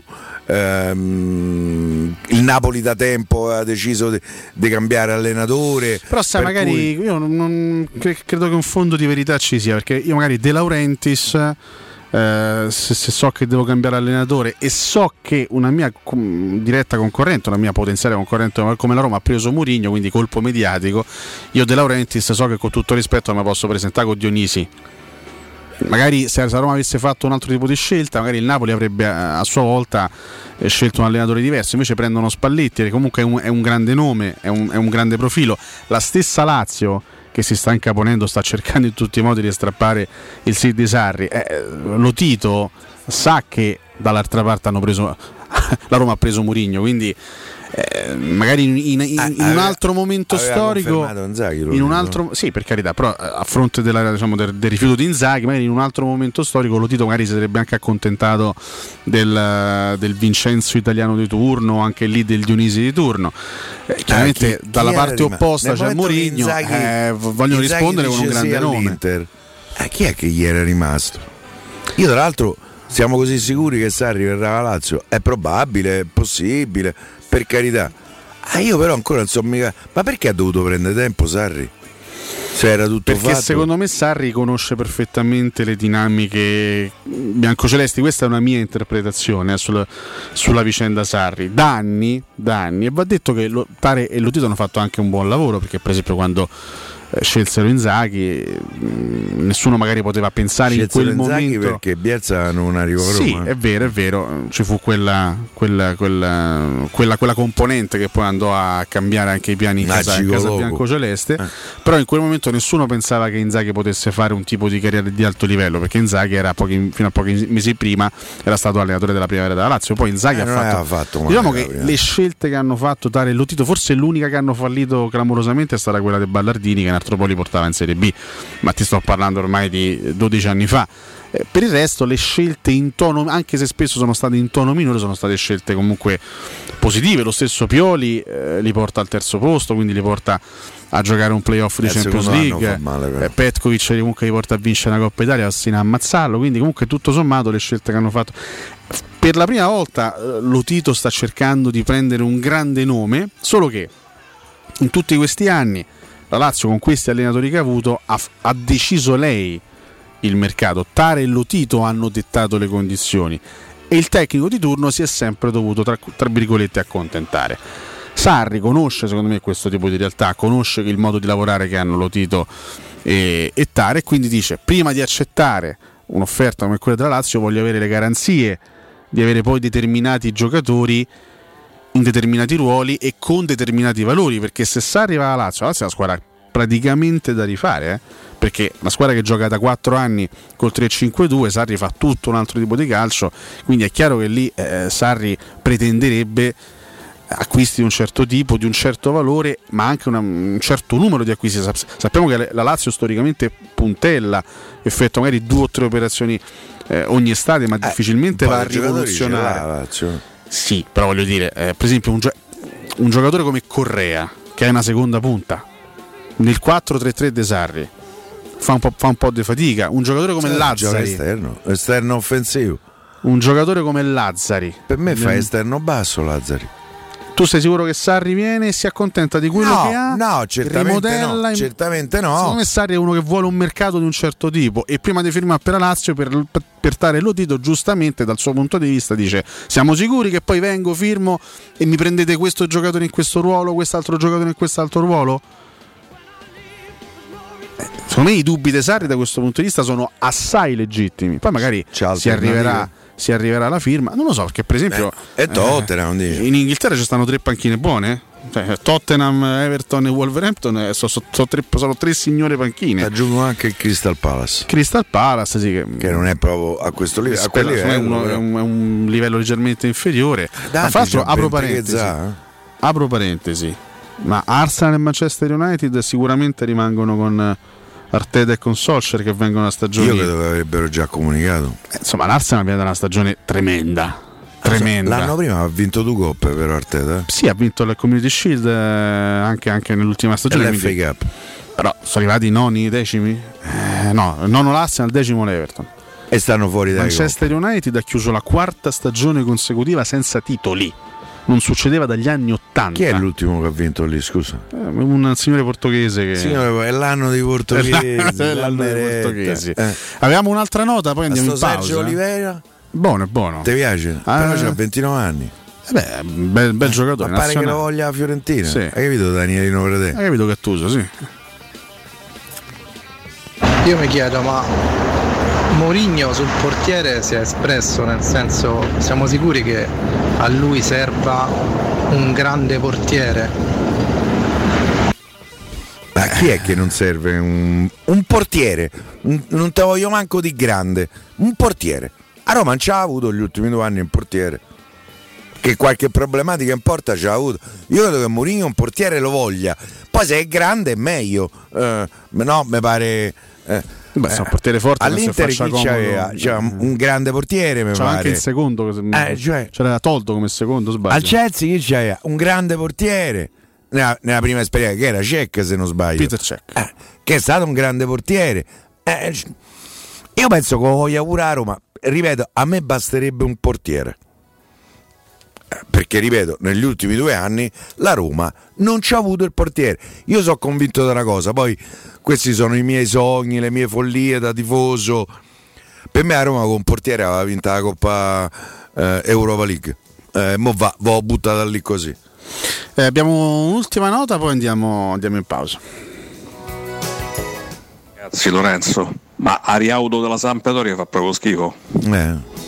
Ariaudo sarà. Schifo, no? Ma no, Ariaudo, scusa, sarà Audero. Sarà che Audero, Audero. Ariaudo è difensore centrale. Eh, vabbè, si è sbagliato, dai. Audero. Audero è cresciuto Bravo. tanto l'ultima stagione. Ha fatto una buona fatto stagione. Un bel sì. campionato. Ha fatto un bel ex campionato. Juve. Un bel nome, Audero. Fu una grande plusvalenza della Juventus questa, tra l'altro qualche anche un po' fa, sospetta. qualche anno fa non mi convinceva perché faceva degli errori abbastanza marchiani. Ricordo una partita a Bologna in cui fece delle, delle cose tremende. E poi devo dire che nell'ultima stagione è stato uno dei portieri più regolari e costanti come, come rendimento. Quindi non è, non è Quest'anno male. ha fatto bene, sì. Ha fatto un gran, un gran campionato il buon eh, Audero. Tra l'altro, ehm, Ariaudo. A proposito di Sampdoria, oggi leggevo un'intervista, credo sul Messaggero, eh, da parte di Claudio Ranieri, eh, che comunque è uno dei nomi. In questo momento dei mm, grandi nomi liberi sul mercato. Lui mm, credo che voglia ancora allenare. Insomma, per quello che ha fatto anche a Genova in queste ultime due stagioni, penso di poter dire ancora un allenatore eh, di buonissimo livello. Chiaro, non è più giovanissimo, quest'anno fa 70 anni, ne fa 70 a ottobre, però eh, allenatore che è pronto magari per qualche esperienza, chissà, magari per un ritorno in Inghilterra, visto che lui lì si è trovato molto molto bene. Non è da escludere perché ci sono ancora dei grandi nomi che sono liberi, uno è Sarri, peraltro, eh, vedi, c'è un, un altro di cui non si parla mai che alla fine dell'Europeo sarà libero, Joachim Löw. E comunque allenatore, allenatore campione del mondo del Sì, 2014. però per me è arrivato. È arrivato, è Eccoli, arrivatello. guarda un po'. Attenzione perché c'è una Red Bull che si è sfragnata. No, Verstappen, ragazzi. Non ci posso credere. Ragazzi mancavano 5 giri alla fine. Poi dice che Hamilton non è fortunato. 5 giri alla fine e Max Verstappen si va a schiantare praticamente contro il guardrail. Grandissima Sì, disperazione. ma non so perché. Nel non, box non ho Red visto Bull. l'incidente, che è successo? Ragazzi, Verstappen aveva un'occasione gigantesca. Stava sul dritto. Che Sta- è successo? Occasione gigantesca per poter allungare in classifica su Hamilton. Invece Verstappen costretto al ritiro a 5 giri dalla fine con Perez che adesso è primo, ma sì, per carità saranno anche contenti i Red Bull per la vittoria di Perez, però questa, questo è un regalo enorme di Verstappen a Lewis Hamilton che è secondo e ovviamente andrà a recuperare punti preziosissimi su Ferrari. Questa per, per il mondiale è una botta con-. Eh, lui ne prende 18 col secondo posto, ce n'aveva 4 di ritardo. Eh, Che occasione buttata via da, da Verstappen, ragazzi. Che occasione. Occasione gigantesca, sì, credo evidentemente un problema tecnico. In questo momento salta in zona podio Vettel, eh, che dunque Io sono contento per lo sai. Vabbè, alla fine un pilota che sta dimostrando di avere ancora qualcosa da dare al, al mondo della Formula 1. Quarto Gasly, Leclerc sale in quinta posizione. Anche Sainz è risalito bene, eh? ottavo, nonostante l'errore che aveva commesso eh, durante il Gran Premio. Pochi giri al termine, a questo punto Perez Insomma, entra la safety car, cioè, farà almeno tre giri. Tanto Verstappen prende a calci le, le ruote della sua macchina, molto arrabbiato. La sua, ma deve essere successo qualcosa eh, alla macchina. Per forza, per forza, per forza. Tanto sono veramente disperati nel box eh, della Red Bull perché questa è un'occasione enorme, era un'occasione enorme per prendere per prendere del vediamo un, po', vediamo un po'. su Hamilton. Era sul dritto. Verstappen sul dritto, a un certo punto che succede? Eh, no, la macchina gli parte. La cioè, stessa dinamica di Stroll eh, prima, la stessa identica dinamica. Problema, problema tecnico, probabilmente sì, forse una sospensione. E Verstappen è costretto. Mamma mia, ragazzi, No. allora, posso dire Hamilton è, è- è il pilota più forte della sua generazione. Su questo mm, non, non gli si può togliere nulla. Però c'ha una fortuna. Cioè, è veramente. for- Se può dire che è veramente Sì, fortunato. sì. Perché qui. Che è successo? Tanto qui che succede? Tanto non ci mostravano de- c'è un altro problema, vediamo un po'. Ci, no, ci mostrano dei, dei replay di cose avvenute in secondo me precedenza. o ha È bucato tardissimo, su- Piero. Le 15.34, vediamo aggiornamenti dopo il break. No, no, ha bucato, ha bucato.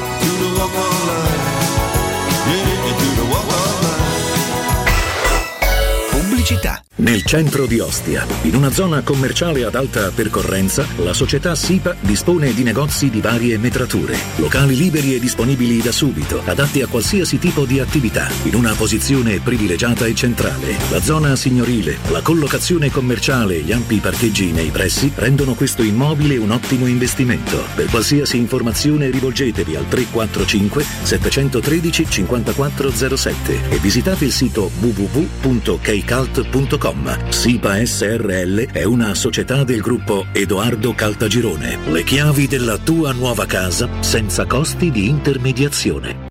Per realizzare i tuoi progetti basta un quinto del tuo stipendio della tua pensione. Rivolgiti a Professione Quinto, lo specialista della cessione del quinto. Prestiti per dipendenti e pensionati fino a 87 anni e senza documentazione medica, anche in presenza di disguidi finanziari. Inoltre mutui e prestiti personali anche per lavoratori autonomi. Professione Quinto, numero verde 800 031 551. Ricorda 800 031 551. Professionequinto.com. Fogli informativi su professionequinto.com. Dolcezza, sai che facciamo domenica? Dimmi. Andiamo all'Arca di Capena, perché nel supermercato M c'è lo sconto del 20% su tutta la spesa. Lo sapevo perché ti leggo nel pensiero. Anche io. Hai ragione, è una promozione imperdibile. Se non leggi nel pensiero, te lo diciamo noi. Vieni domenica 6 giugno all'Arca di Capena. C'è la promozione M, sconto del 20% su tutta la spesa. Centro commerciale Arca di Capena, via Tiberina 73, Capena, Roma.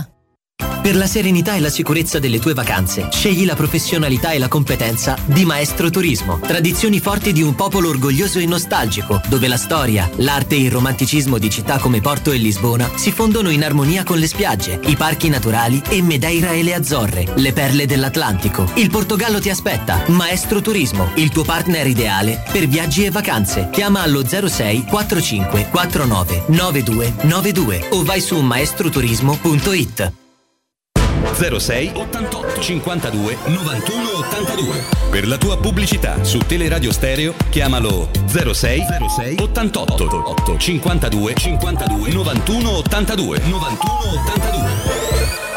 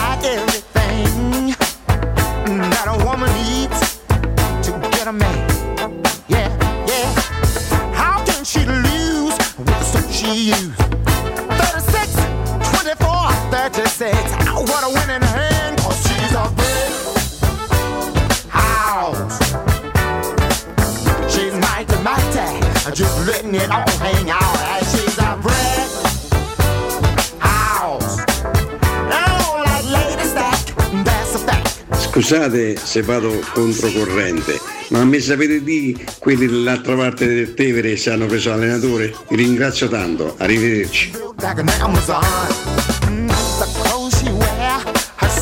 Ragazzi, buon pomeriggio, Michael Daterni. Volevo sapere perché non riusciamo a fare questa seconda squadra, la Roma B. Almeno i nostri giovani crescono meglio. Bah, buon pomeriggio ancora. Hamilton c'ha da sempre il poster de culoncino Inzaghi in camera.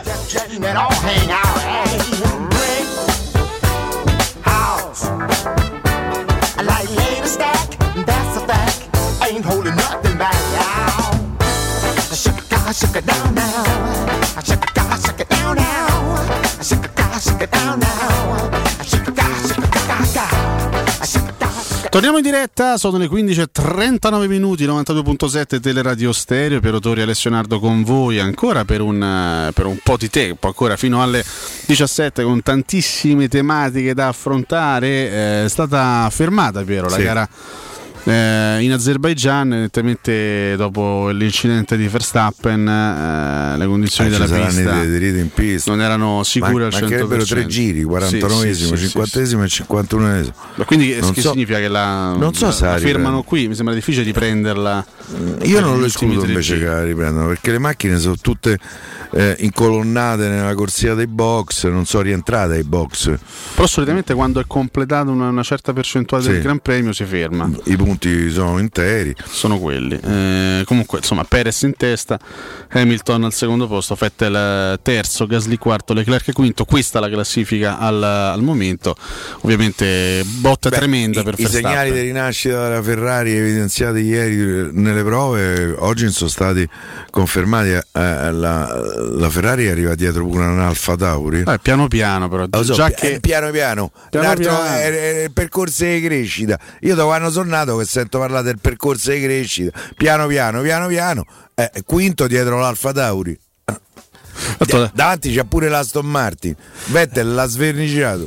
La, la Ferrari che non vince da più tempo da Roma, perché non vince dal 2007. ovviamente, da Roma. Co- con Raikkonen, se Raikkonen, sbaglio. sì, nel campionato del eh, 2007. Ora questo è capelli, eh, vabbè, ognuno si pettina come vuole. Vabbè, detto questo, caro, caro Piero, no, eh, vorrei tornare. Tanto sì, ci chiedevano delle squadre B. ehm, io mi permetto So, di dire. intanto fa ma squadra, eh, amico de- Infatti, Eterni, perché eh, cioè, io te capisco, c'hai anche ragione. A me non c'era stata- invece sta ehm, cosa. Però mm, fa ma squadra, eh, secondo me c'ha bisogno me non eh, entusiasma di sta essere cosa, migliorata. la, la presenza delle, delle squadre B. Infatti c'è la Juventus Under 23 eh, che gioca in Serie C.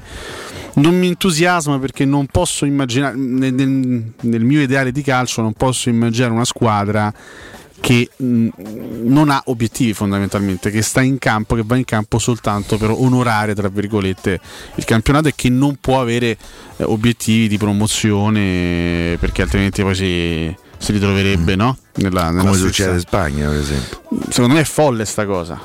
Sì, però cioè, Quando, quando arrivò Luis Enrique a Roma, te valorizzi i ragazzi che c'hai da un punto sbaglio, di vista economico può essere no? nel, nel 2011 quando arrivò Luis Enrique a Roma lui veniva dall'esperienza nel Barcellona B ed era arrivato terzo nel, nel campionato di Serie B spagnola con il Barça B però Sì. ovviamente non poteva ottenere la promozione perché non è previsto cioè, trovo che sia profondamente lo dico, lo dico antisportivo cioè prevedere la presenza di una squadra che non può essere promossa, che pure se vince il campionato non può andare nella categoria Ah, superiore. Per me è una follia. C'hai, le tue ragioni. Per me è una cosa che non Però da un punto di vista economico c'è la possibilità di vedere i ragazzi del, del tuo settore giovanile confrontarsi nel calcio dei grandi a livello di terza. eh, eh, Ma allora perché, perché non fare un'altra cosa che io vado proponendo da anni? stranamente, stranamente le istituzioni del calcio non mi danno, non mi danno rete. Riformulare la Coppa Italia, visto che la Coppa Italia così come fa schifo, fa schifo, poi se la vinco io esulto, ma comunque come, come struttura della competizione fa veramente schifo. Si potrebbe ampliare la Coppa Italia con una formula un pochino diversa, magari facendo partire eh, le squadre anche eventualmente da una, non lo so, da, da una fase a gironi. Io aumenterei il numero di partite Eh, e lo so, inserirei eh. l'obbligo, inserirei l'obbligo, partite, inserirei l'obbligo in Coppa Italia, l'obbligo di schierare nell'11 titolare almeno 6 giocatori nati nel settore giovanile in tutte le partite, in tutte le partite, quindi diventerebbe una competizione più accattivante per giovani, vedremo imprevedibile. più imprevedibile, ci sarebbe modo di vedere tanti giovani in campo sin dai primi turni. Perché tu avresti l'obbligo di schierare almeno 6 giocatori su 11 dall'inizio del settore giovanile. Verrebbe fuori una competizione molto molto più accattivante, molto più bella, molto più intrigante. E consentiresti ai, gioca- ai giovani di confrontarsi con tutto rispetto non con i giocatori della Serie C, ma con giocatori forti, con giocatori già pronti, con Mi giocatori piace più l'idea della, della squadra B. Anche Bosci, che la Coppa Italia, cioè, quante- a parte che aumenti il numero delle partite già in un calendario che definire fitto è poco, tant'è vero. La Sì, ma Ligan sai- sì, ma ha sai la annunciato che va a possibilità di- 18, probabilmente succederà anche il campionato italiano, che scende a 18 squadre. Eh, e poi c'è il rischio che fanno due partite, tre partite. E poi eh, un conto farne 35-38 in un campionato. Ehm, io così, così negativo non sono. Sulla- stai- questa, questa Juventus Under 23 in Eh, questi è uscito Frabotta, no? quei, quei ragazzi Ma lì. Frabotta già, già era stato inserito in precedente. Ci fanno belle plusvalenze. Secondo me non è, quello, non è quello il modo. Poi per carità sbaglio io, eh, magari, magari non è così, però a parte che secondo me se i giocatori sono bravi non hanno bisogno di farsi il campionato nella Serie C con la squadra B, se i giocatori sono bravi sono bravi, punto. Sì, ma ci sono giocatori che maturano Punto. anche più là. Io faccio l'esempio eh, sempre di un, eh, di un nostro amico che è stato anche eh, eh, davanti a, a- a questi microfoni, e cioè Angelo Di Livio. Angelo Di Livio, quando è uscito dal settore giovanile della Roma, ha fatto tanta, tanta gavetta. eh. Sì, certo. certo. Se non sbaglio a Padova, giocava. come no. E poi, poi Angelo Di Livio è diventato un giocatore internazionale, nazionale italiano. Sperato per tanti anni con, con la Juve lo Possino ha vinto tutto eh, perché, eh, però ehm, ehm, ci sono ragazzi che a 20 anni non sono pronti poi magari lavorando ehm, con la serietà con la professionalità migliorano e poi piano piano diventano dei giocatori più o meno importanti. Non è de- se, se sei dotti che te frega? Dalla squadra B alla squadra C eh, alla Coppa Italia riforma sei dotti giochi. Se sei De Rossi giochi. Se sei Maldini giochi. Piero ma quanti sono? Piero ha bocciato Eh. la mia proposta di modifica. No, la ve- la vedo molto complicata, Sono, sono molto, non penso che mi riprenderò Senti, già me, metti per favore la partita da primavera? Non te la posso mettere io che perché ho messo questo automobilismo qua. ti ha rotto le scatole. E senti una cosa, voglio farti quest- questa domanda, poi andiamo anche ad affrontare in maniera più diretta il tema mercato. C'è un po' di dubbio su questa questione, sulla, sulla questione relativa a Murigno, che ricordiamo parteciperà eh, all'Europeo in qualità di commentatore per una TV. Insomma, eh, prima devi inglese. passare il 17 a. Eh? Mourinho. Eh certo. Eh, no, mi dici come, come si concilia la partecipazione di Mourinho agli europei come eh, commentatore con eh, gli impegni della Roma? Perché chiaramente Mourinho sarà a stretto contatto con Tiago Pinto per tutto il mese di giugno, però poi a un certo punto la Roma dovrà anche andare in, eh, in ritiro, dovrà anche radunarsi e si radunerà presumibilmente durante l'europeo, quindi quando l'europeo non sarà ancora terminato, perché l'europeo finisce il- l'11 di luglio, immagino che la Roma si troverà prima o comunque insomma in quei giorni lì. Eh, anche con il lavoro sul mercato, appunto con l'arrivo a Roma, la presentazione eventuale, come si conciliano questi due impegni di Mourinho? Allora, eh, io credo, credo, so che lui ha una collaborazione scritta con tre, con tre testate eh, che fanno parte tutte dello stesso gruppo editoriale eh, inglesi. Secondo te scrive lui i pezzi? Te lo escludo al 101%. Eh, magari ha pareggiato da Roma, milanese, eh? Roma Bravo, Sampa bra- 1-1. Bravo milanese. Mi sta a far perdere la partita da Roma. Ehm, io? Ma che c'entro io? Non scusa? credo che sia assolutamente il problema. Poi credo che abbia sempre per lo stesso gruppo editoriale un accordo per intervenire in una radio di- del- di- dello stesso gruppo editoriale. Un quarto d'ora, mezz'ora? e che problema c'è? Mm, io non credo che sia un, eh, che possa essere un ostacolo a, eh, a- alla sua quotidianità da allenatore della Roma, di cui diventa ufficialmente allenatore dal primo luglio. Però è chiaro, co- tutti i giorni si sente con Tiago Pinto. Mm, Da quello che, mm, che si riesce a sapere si sente con una certa frequenza anche con la proprietà che in questo momento è a Houston mentre Tiago Pinto è in eh, Portogallo è andato a trovare la famiglia credo che da mesi non la vedesse eh, e quindi ci sta tra l'altro oggi abbiamo scoperto tutti purtroppo causa pandemia che si può lavorare pure da casa eh. come da remoto dicono Sì. smart working Smart working. Eh, eh, anche operazioni di mercato fra email, whatsapp, piccioni viaggiatori, quello che te pare a te, eh, ha voglia a sentirsi con le controparti. Io non credo che sia assolutamente un problema. Tra l'altro questo accordo lui lo ha firmato prima ancora che si appalesasse eh, la possibilità di venire ad allenare la Roma, quindi non è che poteva fare marcia indietro.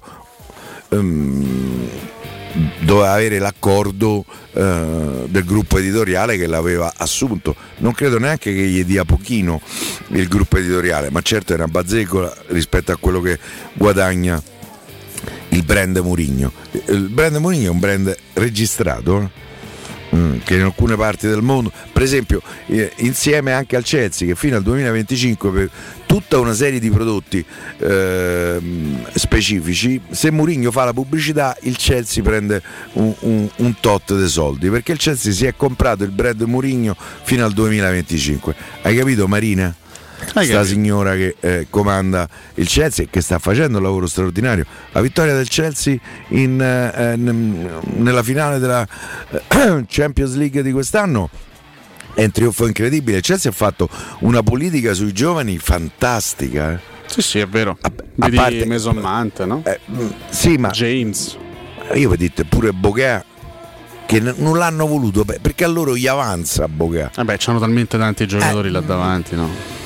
Poi certo l'anno scorso Parina ha chiamato eh, eh, Roman e ha detto a Roman qui ci sarebbe da spendere qualche cosetta e allora ecco Ziek, ecco Timo Werner, ecco Avers, ecco Ciwell. L'anno scorso ha speso una, una tombola il Chelsea, però non, non credo che pensasse di poter arrivare subito a Dama. Per quanti anni all'inizio Abramovic ha inseguito la Champions facendo investimenti Eh, faraonici? dopo nove anni. Eh, senza vincerla. No? Poi la perse una in finale in maniera clamorosa con John Terry che l'altro, scivola su rigore. Questa storia incredibile, no? che loro arrivano tre volte in finale di Champions League e mm, eh, sempre quando hanno cambiato allenatore in corsa, è successo tre volte su tre. Una volta pensa con, con, con quello dell'ex da Lazio, come si chiama? Di Matteo. Di Matteo. Eh, nel, nel 2007-2008 via Abram. Mourinho arrivò Avram Grant, eh, nel, Grant. nel 2011-2012 via Villas Boas arrivò Di Matteo. Me mi sa che tu allora Startran a metà stagione lo cacciano via. È una Che ha strategia. fatto un gran lavoro tu per lì, eh? Sì, indubbiamente. Sbaglio anche, anche nel 2013 quando vinsero l'Europa League arrivò Benitez a, a stagione in corso. Mi chiedi troppo, chiedi troppo dalla mia memoria. Allora, Rafa ecco, per esempio Rafa Benitez è un altro allenatore che sta, Che sta che sta, che sta a spasso.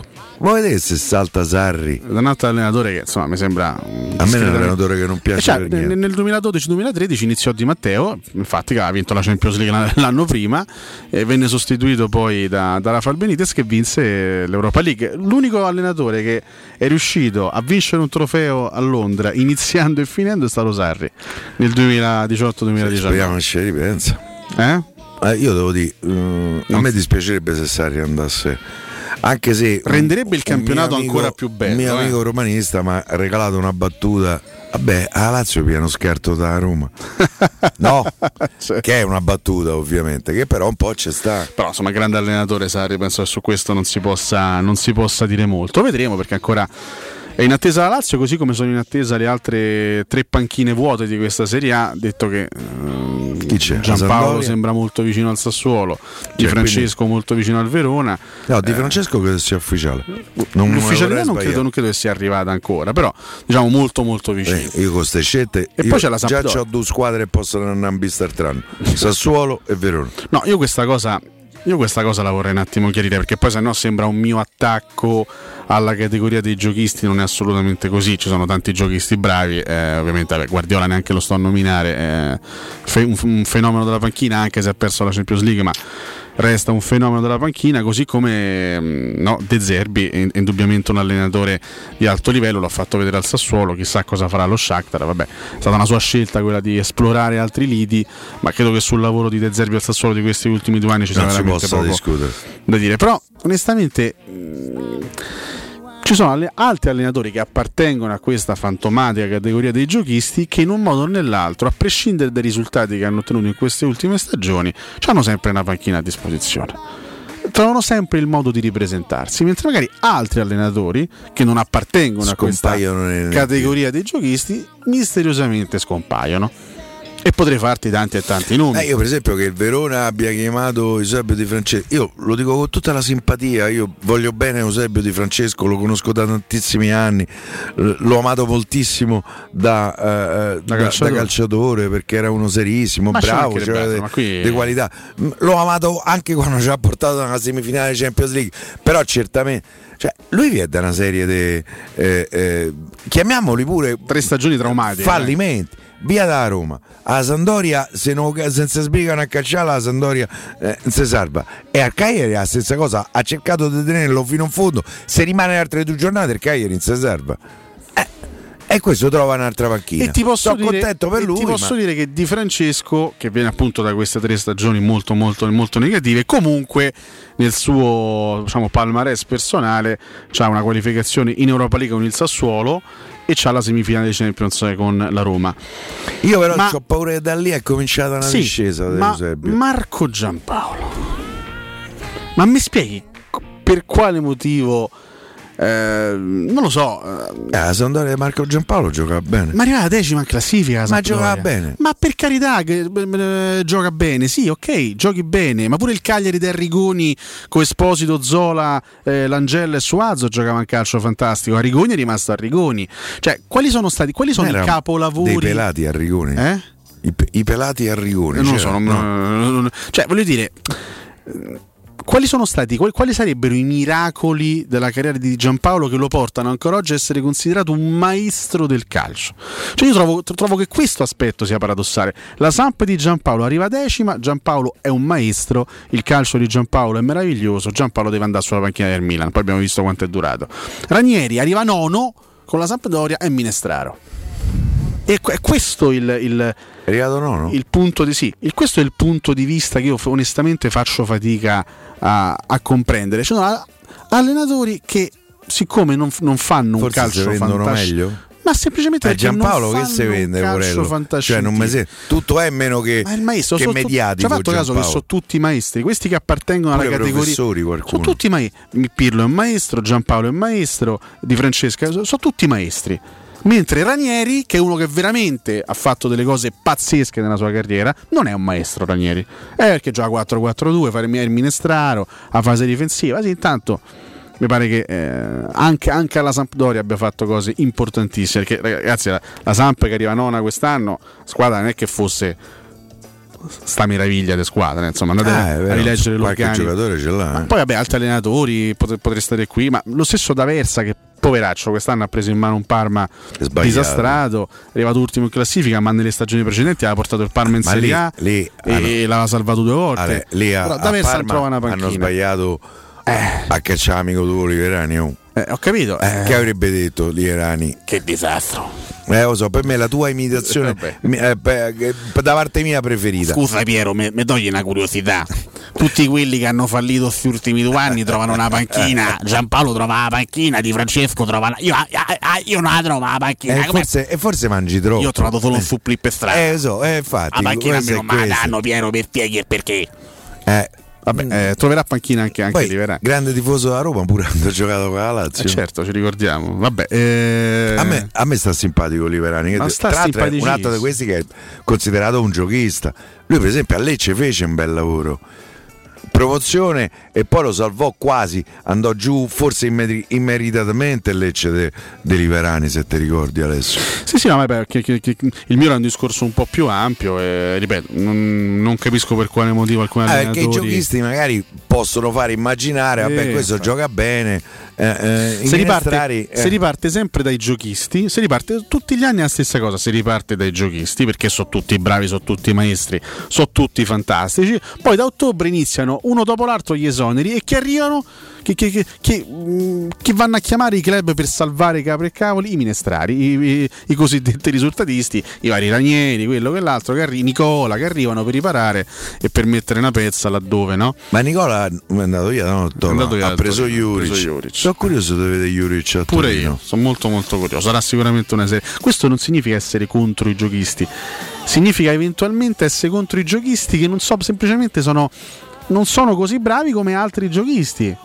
Perché se tu vuoi. Perché chiaramente essere giochista vuol dire avere anche quel pizzico di coraggio in più, quel, quel, ehm, quel- quel- quelle idee in più rispetto magari a un allenatore un po' più classico, però poi mi devi portare i risultati, perché se tu non mi porti i risultati, ci faccio poco col tuo essere giochista. Eh, a quel, a quel punto, eh, se, se non porti i risultati, mi affido a un allenatore magari un po' più classico nei metodi, ma un po' più concreto, ma un po' più concreto. Tutto qui, eh, io non ce l'ho affatto con i giochisti, anzi io... eh, Io scegliere sempre Se- il giochista, se potessi- ammesso che ci sia Ma questa. oggi Ma io se- credo che pure i minestrari poi comunque vorrebbero giocare pure loro. No, Piero, se oggi, mi, se- se oggi mi dicessero, a distanza di un, di un mese e due giorni dal 4 maggio, annuncio di Murigno, fai a cambio Murigno Guardiola, ti dico di sì. Ti dico di sì. Eh, ma io vado, vado all'aeroporto a Piallo Esatto. per- cioè, Quindi eh. È chiaro che da, da- da quel punto di vista le idee chiare ce l'ho, preferisco sempre un allenatore magari un po' più lo so, aperto. ma sta a parlare de- del numero uno, no? Cioè, Ecco, appu- appunto Klopp Piero. faresti? Co- sì, sì, sì, sì, sì, Eh. sì, sì, devo dire che Jürgen mi è sempre piaciuto anche come personaggio. Come personaggio, Contano sì. i valori, non conta appartenere a una categoria e se appartieni a quella, a quella categoria sei bravo, se appartieni a quell'altra non sei bravo. Contano- conta co- quello che riesci a portare alla tua squadra.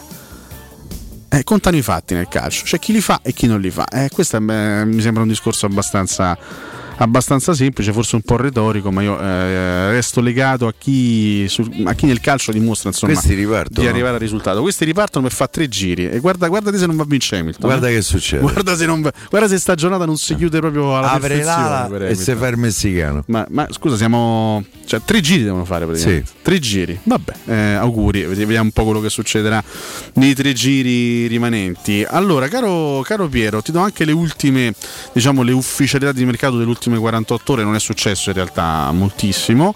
Giusto qualche rinnovo contrattuale. Intanto, per quanto riguarda le panchine, con Seisao è rimasto legato al Porto per altre tre stagioni, quindi ha firmato un contratto per altri tre anni.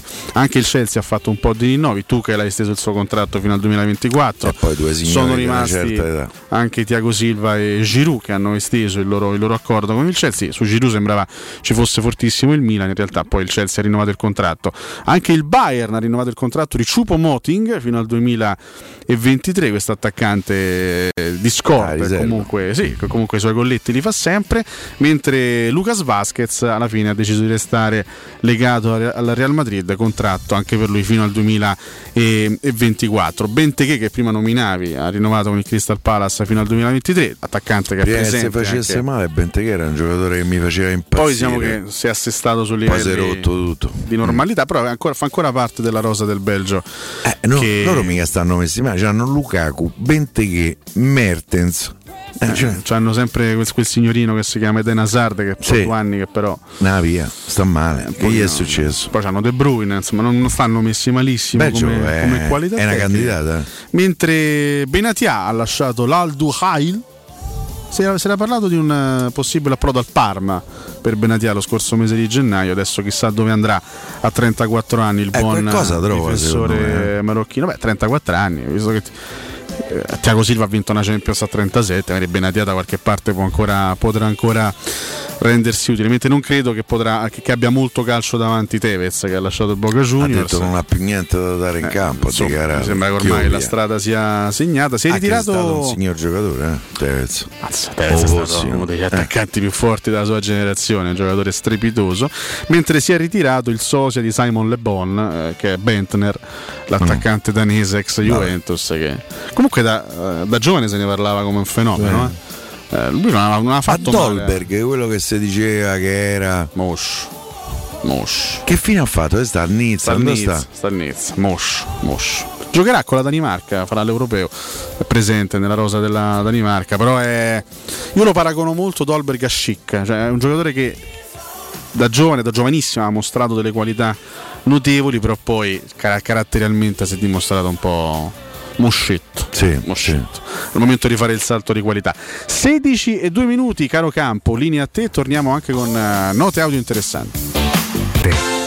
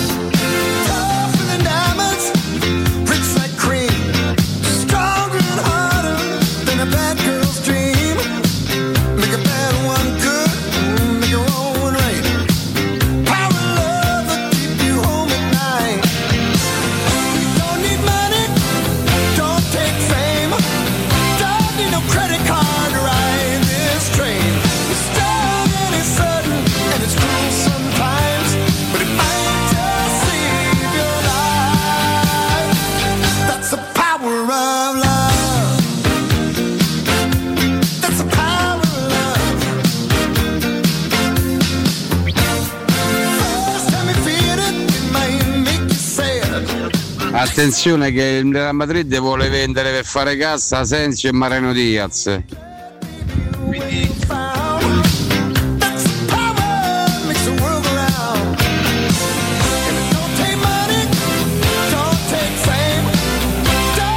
Ragazzi, sono secoli che critichiamo la Coppa Italia e questo formato fa cagare. Hai detto proprio bene, far schifo è, è giusto prendere una posizione. Che si ampliasse, si iniziasse come la FK da 32esimi, che si coinvolgano tutte le squadre o così non ha senso.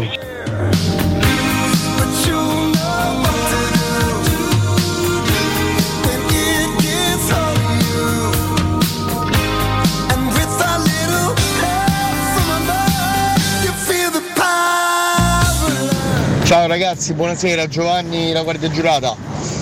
Ascoltate, mh, solo per curiosità, ma quando è previsto l'arrivo di Mister Mourinho a Roma? Si sa qualcosa a riguardo? Grazie, buona serata e grazie per la compagnia.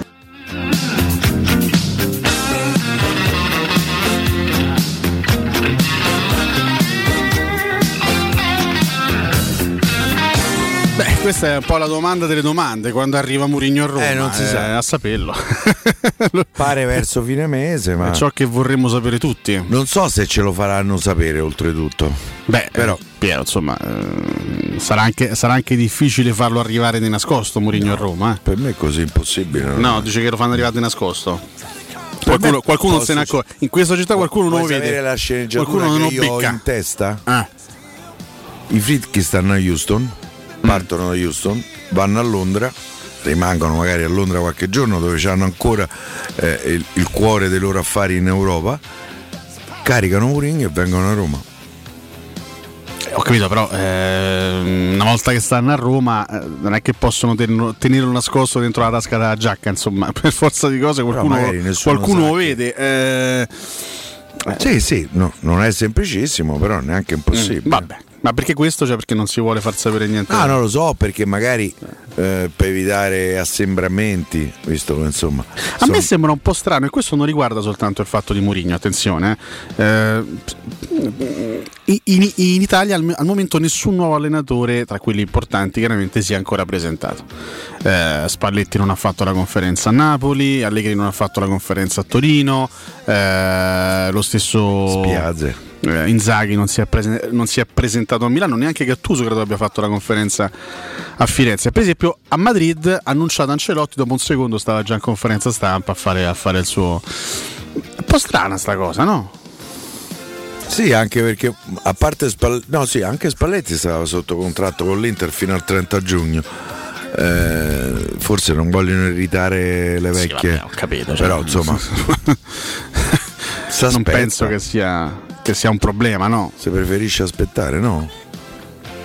Evidentemente. No, per carità, siamo ancora a inizio giugno, quindi c'è tutto il tempo in modo per poter fare conferenze, presentazioni, avviare la stagione e tutto quanto. Però è curioso che non ci sia stata neanche una presentazione ufficiale di uno dei tanti nuovi allenatori scelti e prescelti per la Serie A 2021-2022. Affrontando anche il, il tema nazionale, ricordiamo intanto che sì, fra cinque giorni parte l'Europeo con eh, Turchia e Italia, stasera intanto c'è un appuntamento importante perché c'è la finale degli Europei Under 21, eh, la sfida è fra Germania e Portogallo, peraltro per la Germania il... Portogallo ci ha eliminato? Sì, il Portogallo ci ha eliminato, intanto bella notizia per Eh. la Roma primavera che c'è anche il raddoppio con Sempre Milanese, quindi Roma-Sampdoria. Altro ragazzo 2-1. interessante questo. Sì, mh, fra l'altro anche, anche su questa cosa ti volevo chiedere Piero, poi torniamo sulle nazionali. Eh, Milanese c'era stato un, un momento della stagione in cui Fonseca lo aveva in qualche modo lanciato, no? soprattutto in Europa League, eh, ha fatto anche delle belle cose, un assist a Pedro. Un gol contro il CSK di Sofia, poi improvvisamente non l'abbiamo più visto nella prima squadra Guarda, abbiamo iniziato a vedere sbaglio. Darbo. Può essere che mi sbaglio. I, due ruoli sono abbastanza diversi. Sì, eh. certo. Eh, Più offensivo milanese come centrocampista. Non mi vorrei sbagliare, ma credo che il Milanese si sia infortunato, tanto che non faccia che Roma non si fa mancare niente da questo punto di vista. Eh, poi è rientrato, c'ha avuto qualche difficoltà e, eh, e piano piano sta tornando il giocatore che eh, insomma ci era piaciuto in quelle apparizioni in prima squadra. Tra l'altro secondo me c'è un altro centrocampista interessante nella primavera che è Bove anche lui quest'anno all'inizio della stagione fermo per un lungo infortunio e adesso piano piano sta tornando un giocatore molto molto interessante. La Roma Primera in mezzo al campo milanese Bove Darboe secondo me non è poca roba. eh. Oltretutto Darboe in questo momento non c'è, ha esordito col Gambia ehm, che ha vinto la partita. Tra l'altro 2-0 so che lui ha fatto un post eh, di grande felicità e questo ci sta. Vabbè, caspita.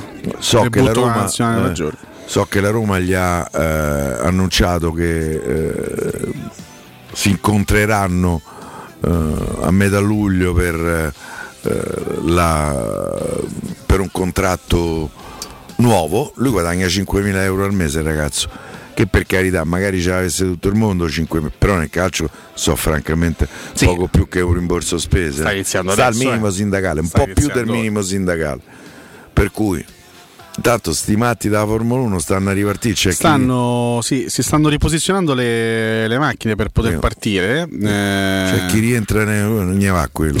non gli va. Si è rotta la macchina, che è successo? Rientra nei box. Fatto abbastanza ridere come scena. Guarda come fumano. Stanno questi. ripartendo in questo momento per fare due giri praticamente. Tu Eh, guarda Hamilton. eh. la, la gara riparte. Come se se stessimo ripartendo da zero solo per fare due giri. Guarda Hamilton, guarda, guarda, guarda, guarda, guarda, guarda Perez come va a difendere la posizione e chi si mette in te. No, Hamilton dritto! Hamilton è andato dritto! E mi sa che non gli hanno funzionato i, i freni, eh? Hamilton è andato dritto alla prima curva, incredibile, ennesimo colpo di scena di questa gara che non finisce mai. Gara, ricordiamo, iniziata alle 14, sono le 16 e 15 e non è ancora finita, con Hamilton che nel tentativo di mettersi davanti a Perez la prima curva è andato dritto e Perez chiaramente ha potuto anche difendere la posizione. E questa è un'altra... È un'altra C'è il rischio che Leclerc vada sul podio, eh? perché sul lungo rettilineo può superare l'Alfa Tauri. Perez primo, Vettel in questo momento secondo con l'Aston Martin e Leclerc è quarto a pressare Gasly mentre lotta anche Sainz in questo momento con eh, Alonso e Tsunoda, quindi ci sono tante lotte, tante lotte aperte, ma la notizia clamorosa è che Hamilton è sprofondato a fondo gruppo. Eh, Perez ha vinto, se n'è andato. eh sì. No, davvero, davvero ennesimo colpo di scena. Qui, qui Hamilton è un po' esagerato, no? Qui la, Ma la- secondo la- me c'è avuto un problema di macchina pure lui. Infatti adesso c'è un team radio che, che noi non possiamo ascoltare, Hamilton con- che, che parla con il suo box, però effettivamente sì, credo che abbia avuto un problema perché è proprio andato dritto, dritto, dritto, non è riuscito a curvare. E lì ha rischiato anche Perez che poteva anche restare coinvolto eventualmente. Sto rettilineo è decisivo. Vediamo un po' se Leclerc riesce a Sta farsi Leclerc. di Gasly. Leclerc preme su Gasly per cercare di passarlo, vediamo un po' se Leclerc lo passa. Leclerc si mette al terzo posto. Leclerc terzo, Eh, Gasly però risponde, attenzione, eh, Gasly risponde. cerca di risorpassarlo e Gasly si rimette davanti. Bella lotta Leclerc e Gasly con sorpasso e controsorpasso ancora Leclerc cerca di ripassare momenti veramente splendidi, appassionanti. Dovrebbero durare due giri tutti i Gran Premi, dovrebbero durare, perché se succede questo in due giri, dovrebbero farli tutti di due giri. Ancora Leclerc cerca di prendere di prendere la scia a Gasly che però è molto bravo nella difesa della posizione molto bravo, attenzione perché Le- Leclerc deve anche guardarsi dall'attacco di Norris con la McLaren sta venendo fuori una un ultimo giro semplicemente eh, strepitoso attenzione a Leclerc che adesso deve difendersi dall'attacco di Norris mentre Gasly penso che se Ha ne sia superato andato troppo presto Leclerc. eh sì, Gasly ha preso un po' di margine qui e credo che abbia difeso alla grande il suo terzo posto, ma Leclerc si riavvicina nuovamente. eh. Qui ultimissime battute, ultimo giro con Perez che è saldamente in testa con la Red Bull davanti a un eccellente Sebastian Vettel, gara perfetta per il pilota tedesco dell'Aston Martin, mentre Gasly terzo e Leclerc che cerca di ricucire, anche se ormai mi sembra So, però abbastanza prima, prima della linea d'arrivo c'è il, c'è il rettilineo. Se lui esce nel rettilineo abbastanza vicino, Mm, mi sembra. scia- no, mi sa di no. Lo vedo Ciao. abbastanza lontano. Lo vedo abbastanza lontano. Grande reazione di Gasly eh, dopo il sorpasso di Leclerc. Gasly è un signor pilota. Ha avuto una grande reazione, si è rimesso subito davanti. e Poi Leclerc ha cercato di, di risorpassarlo, ma lì è stato molto bravo il pilota dell'Alfa Tauri a difendere la posizione. Veramente grandi, grandi lotte, grandi battaglie in questi due giri finali del Gran Premio.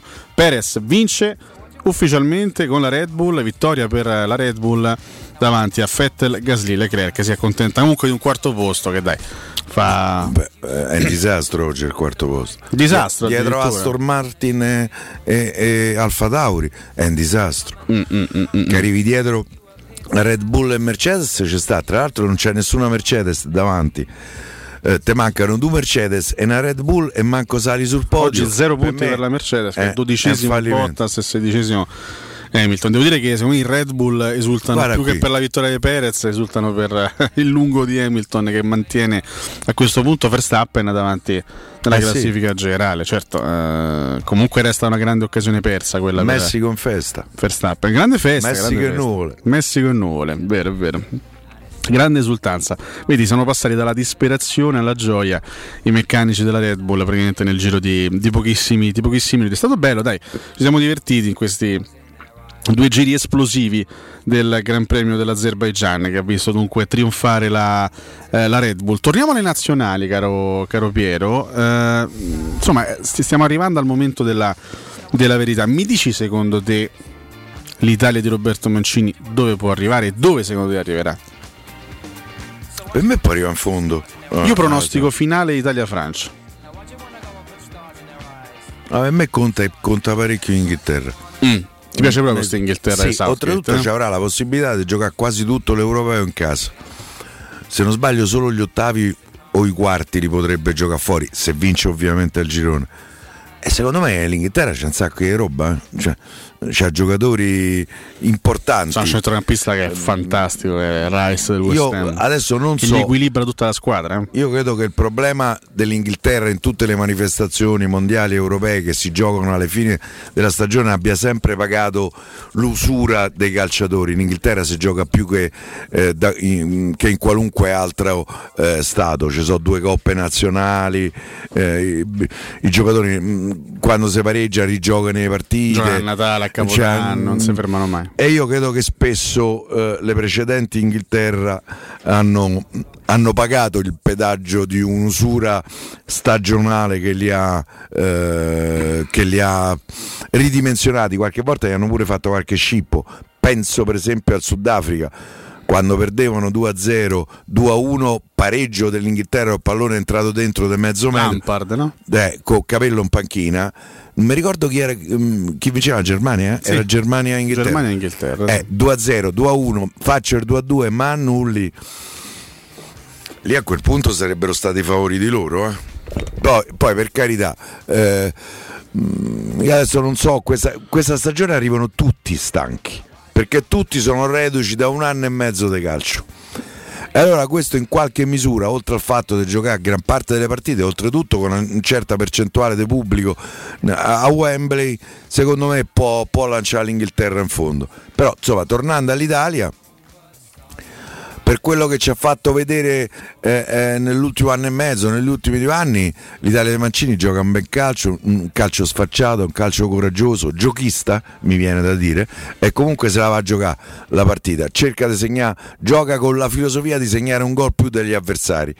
E la cosa che mi preoccupa dell'Italia, mh, te lo dicevo mh, Alessio prima che entrassimo, che cominciassimo questa eh, diretta, per certi versi questa Italia mi ricorda, mh, diciamo per- mh, in senso cabalistico, numerico, l'Italia del 74. Non è una gran previsione questa. Eh no, infatti, non è è- è la cosa- l'Italia del 64 si presentò eh, al eh, mondiale tedesco con il record di imbattibilità di Zoff e con una, mh, adesso non ricordo precisamente, una- mh, un lungo periodo di, eh, eh, di partite vinte o pareggiate, insomma l'ultima sconfitta, e come giocò mi pare con Haiti, gli fece con Sané, no Sané, non mi ricordo come si chiamava. Che la partita in cui uscì Chinaglia arrabbiatissimo? Mi pare di sì. Mm. E, e- e la- e l'Italia in quel mondiale uscì al girone e si era presentata eh, come favorita eh, Sanon, no, eh, no Sané, Sanon, esattamente. Ehm, insomma, per il resto per me l'Italia c'ha tutto per poter, per poter fare un, un europeo da, progo- da protagonista, fermo restando che è un europeo equilibratissimo. Per me ci sono 6-7 squadre che possono vincere l'europeo. Pensa alla Francia, all'Inghilterra, al Belgio, al Portogallo, alla Spagna, alla Germania, che per esempio nominano in pochi. Ma- Perché, perché molti pensano che Joachim Löw non sia più quel Che sia condottiero un po' arrivato. che sia un po' arrivato. Eh, lo so. La Germania diciamo che ultimamente tra Mondiale del 2018 e la Nations League in cui eh, recentemente hanno preso 6 gol dalla Spagna mi sembra e, mm, hanno iniziato male anche le, le qualificazioni mondiali perdendo in casa con la Macedonia quindi è un periodo in cui la nazionale non sta facendo benissimo però Eh, anche sono vero tornati che Hummels e, e, e Müller. e poi Müller una, grande squadra, cioè c'hanno, gioca- c'hanno il centrocampo più forte dell'europeo con Goretzka, Kimmich, eh. Kroos, Gundogan, cioè c'hanno dei, dei- davanti Werner, Timo Werner, Havers. Per me la Germania è una squadra, poi i tedeschi li batte sempre. dietro c'hanno Antonione Rudiger e comunque no, con Hummels, c'hanno Sì, giocatori Hummels mi sembra un po' passato di cottura ormai, non mi sembra più il giocatore di una volta, eh, però eh, poi davanti aspetta c'era un ragazzino che stava eh, come si chiama quello che stava al City e che adesso sta al, eh, al Bayern Monaco. Sani. Sani.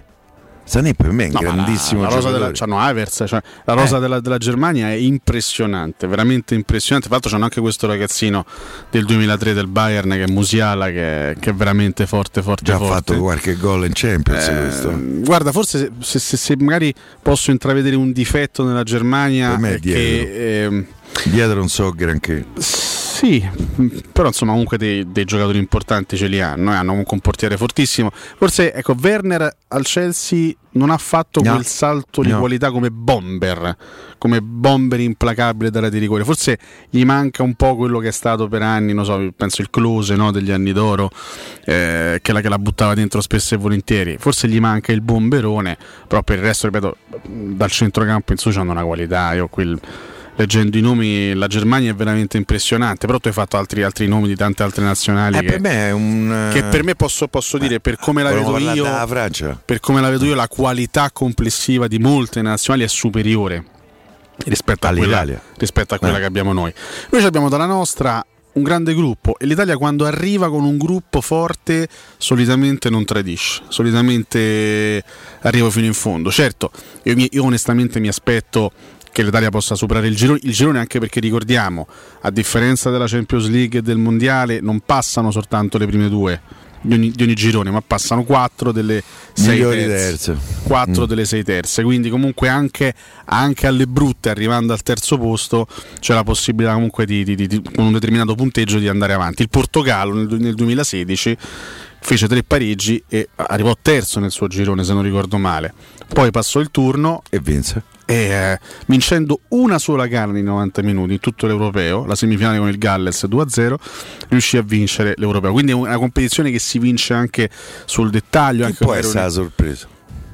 Chi può essere, guarda, per me, se, se vado a vedere le, mh, i risultati fatti nel, nel percorso anche Polonia. qualificazioni mondiali, per me la Danimarca è una squadra che può essere Giusto, una- hai ragione. un outsider non male. È una squadra molto solida che ha giocatori di grande esperienza. C'ha una coppia difensiva ehm, non male con Kier e Christensen. Ah, qui a Roma non glielo dico chi era perché chi No, Kier, era- era uno scherzo qui a Roma. Vabbè, a Roma ha fatto oggettivamente male, c'ha, c'ha anche un'altra età, poi ha fatto tanta tanta esperienza altrove. L'ultima stagione è stata molto positiva. Eh. Comunque Altro hanno centrale chi è? Christensen, Christensen del- del Chelsea, hanno giocatori comunque di esperienza solidi, hanno Eriksen, hanno Delani del Borussia Dortmund, hanno Oibjerg del Tottenham. Eh, certo, Sai che non Delani parliamo una squadra C'è una voce del eccezionale. mercato che dice che la Roma lo starebbe seguendo, però. Del La- Dortmund? Sì, Delani. Delani. Eh, però la Roma mi ha smentito. Quindi. Beh, se- certo, di voci, di voci ultimamente ce ne sono, marea. ce ne sono parecchie. Un'altra squadra, oltre alla Danimarca, che ha iniziato alla grande sparata alle qualificazioni mondiali, è proprio la Turchia che incontreremo venerdì prossimo. Tra l'altro, nell'amichevole contro la Moldavia 22-0, il tecnico Gunes, che è quello che portò la Turchia al terzo posto al mondiale nippo-coreano, ha, ha provato la formazione, credo, anti- anti-Italia. Loro giocano con questo 4-1-4-1 eh, hanno in porta Shakir, eh, difesa a 4 con Selic del Lille eh, a destra che è un gran bel giocatore, a sinistra Merash, in mezzo hanno lo Juventino di Miral e Soyuncio dell'Eister. Eh, Soyuncu è un signor giocatore. buonissimo, l'altro molto molto amico di Under. Molto molto amico Yokuslu in mezzo al campo davanti alla, alla difesa e davanti pure comunque hanno a destra Karaman a sinistra dovrebbe giocare Cialanoglu in mezzo Tufan e Yazici anche lui del Lille eh, un giocatore che il Milan si ricorda molto bene perché gli ha fatto una tripletta quest'anno in Europa League e davanti c'hanno sto, sto, sto ragazzotto di 35 anni che sembrava arrivato a fine carriera e che invece quest'anno ha vinto il campionato in Francia a suon di gol che è chiaramente Burak C'ha 34, il Massa, 35 35 anni. anni. Ah. È chiaro, non parliamo di una squadra stellare perché ci sono anche molti giocatori che per esempio giocano nelle categorie inferiori. Il terzino sinistro Merash gioca nella Serie B francese Karaman l'esterno destro offensivo gioca nella Serie B tedesca quindi chiaramente non è una squadra che ha dei valori stellari. Però bel gruppo allenatore di grande esperienza e due o tre giocatori comunque importanti perché Yazici e Cialanoglu soprattutto e Selic il terzino destro sono giocatori di alto livello Selic è un giocatore che piace a Roma. eh sì, ma magari, ma magari lo prendessero perché sarebbe, sarebbe veramente un buonissimo acquisto. E bella squadra, bella squadra e probabilmente la squadra anche più temibile che abbiamo nel nostro, nel nostro girone. Ma per no? me è pure la Svizzera. La Svizzera è una squadra che devi battere. Ti regala niente. No, no, no, buoni, buoni giocatori anche nella Svizzera. Per me, come, forse come valore complessivo, un pelino meno rispetto alla, alla Turchia, anche se pure la Svizzera, perché c'è sempre Ciaga in mezzo al campo, c'è Shakiri, è comunque un giocatore È che nella partita. è diventato un culturista. Shaqiri. Però nella partita secca è uno che ti può sempre rompere le scatole, hanno qualità in mezzo, Freuler. Davanti magari Zaccaria, manca- che altro giocatore che era- è stato accostato alla Roma nei giorni scorsi. Davanti vanno ancora in giro con Seferovic e con tutto rispetto non è, non è che abbia mai fatto sto salto di qualità, se ne parlava come un potenziale fenomeno quando era ragazzino ai tempi della Fiorentina, poi mi sembra che non abbia mantenuto le, le promesse, sono abbastanza solidi dietro perché hanno un paio di giocatori non male, il Vedi del Borussia Mönchengladbach e Akanji del Borussia Dortmund, hanno un bel portiere come Sommer, però ecco sono tosti dal punto di vista tattico, anche dal punto di vista fisico, sono tosti da superare, però come qualità qualità proprio tecnica non, non mi sembra che abbiano del- dei picchi straordinari. Il Galles mi sembra tutt'altra cosa rispetto a quello che, che cinque anni fa arrivò addirittura in semifinale, Eh, perché Bale non è più il Bale di, di qualche anno fa, anche se, se Mourinho lo rivolesse ora a Roma, a me non mi Non farebbe credo schifo. che ci abbiano Non un grande rapporto. eh. Beh, la- quest'anno l'ha voluto lui al Tottenham. eh. Sì, però insomma l'ha fatto giocare poco nella parte iniziale della stagione. Poi ha giocato. C'hanno ancora Ramsey. C'hanno pure Ramsey. Sì, Ramsey non bene. viene da una grande stagione, hanno un paio di, di- di buoni elementi come James del Manchester United e anche, mm, anche Wilson non è, non è male. E, mm, però insomma, No, sembra, mi sembra una squadra sembra la Cenerentola del nostro delle, girone. delle quattro Eh. mi sembra nettamente la più anche perché loro ricordiamo no, hanno avuto il problema con Giggs che non, non sarà il CT per problemi abbastanza seri che sta affrontando a livello personale vanno, vanno con eh, l'assistente che è Page Mi sembra che il Galles sia un po' la quarta forza designata. Hanno anche giocato recentemente un amichevole e l'hanno persa male, l'hanno persa 3-0. Adesso non mi ricordo contro chi, ma recentemente insomma, non hanno fatto una gran figura. Quindi mh, mi sembra che, che lì i valori siano piuttosto segnati. Per il resto, andando a vedere un po' gli altri gironi, nel girone B abbiamo Danimarca, Belgio, Finlandia e Russia. Belgio favorito, poi c'è una bella lotta secondo me tra Russia e Finlandia, perché pure la Russia al mondiale di casa non è che... E la Danimarca? No. Eh, la Danimarca. Eh, Seconda. Sì, come, come valori iniziali Dan- Danimarca seconda e Russia terza e Finlandia penso, penso quarta. Però ecco, la Russia è una bella, è, è un'altra squadra di, di quelle toste comunque da superare. Anche lì hanno 3-4 giocatori secondo me molto interessanti. Kokorin c'è nella Russia? No, non l'hanno, non l'hanno eh, te credo, convocato, cioè. anche perché, insomma, eh, però eh, c'è Golovin che è del Monaco, c'è Miranchuk dell'Atalanta, comunque sono dei giocatori importanti eh, tecnicamente parlando. Nel gruppo C abbiamo, ricordiamo, l'Olanda, l'Ucraina, l'Austria e la Macedonia. Eh, Olanda, altra squadra che nessuno nomina, ma se vai a vedere la rosa... Per me gli manca un giocatore fondamentale. Che è Van Eh, Dijk. Sì, esatto. Sì, però non so Gli se... dà un'altra dimensione proprio a tutta Sì, la, la fase difensiva. Senza Van Dijk la coppia titolare difensiva è Delict De Vrij, eh. Cioè, non me stanno messi proprio male. Ma insomma, se mi Pure- mette a tre pure con quell'altro. Pure Delict non sta benissimo, leggevo che anche lui qualche, qualche piccolo problema C'è Stekelenburg è convocato? Sì, non lo sapevo. il terzo portiere, penso Stekelenburg. eh. Hanno convocato Blind, quindi sta a posto. Pensava, se pensava che l'infortunio fosse. de- Ma guarda, Ah. guarda che centrocampo che c'hanno. Wijnaldum, Frankie de Jong, Klassen, De Ron, Van de Beek, Gravenberg C'hai e ragione. Kuhn Meinerz. C'hai ragione. Questo è un centrocampo mostruoso. Eppure davanti comunque manca Depay. forse il numero 9 allora. Anche se Fegor sta del Wolfsburg Vedo, uno che un altro giocatore che. Pennellone. Lì il, problema è sto signore qua che da qualche anno mi pare che I CT Frank De Boer Eh, lo so. viene da qualche fallimento abbastanza grande. Sì. Pare Completando i gironi. L'Inter, no? Sì, sì, sì, Eh. stato- ha fatto male anche all'Inter. E poi andiamo in pausa. Gruppo D, ricordiamo Inghilterra-Scozia, Gran Derby, Repubblica Ceca-Croazia. Questo mi sembra un girone molto, molto, molto equilibrato. E la, prima, e la prima sarà proprio Inghilterra-Croazia. Eh, sono curioso di vedere l'Inghilterra fra una settimana contro i croati. Eh, La Croazia è un pelino meno quotata rispetto al mondiale del 2018, però resta una formazione con ottimi valori. Gruppo E, ricordiamo Spagna, Svezia, Polonia e Slovacchia. Pure qui una grande favorita, le altre tre se la giocano. E gruppo F C'è sta Olsen a Svezia. c'è sta Olsen. Gruppo F, questo è il gruppo di fuoco perché a parte l'Ungheria che mi sembra eh, Vittima sacrificale. È Francia. Francia, Portogallo, Germania, è tanta, tanta roba, tanta roba esce- esce Cristianuccio qua. Arriva terzo, certo, certo. Arriva terzo, poi bisogna vedere chi, se, se la terza in questo girone eventualmente sarà eliminato o se sarà ripescata. Le 16.34 minuti, non vediamo l'ora noi da calciofili pure di costarci questo europeo, Piero, eh? non vediamo veramente l'ora. Pausa, torniamo tra pochissimo.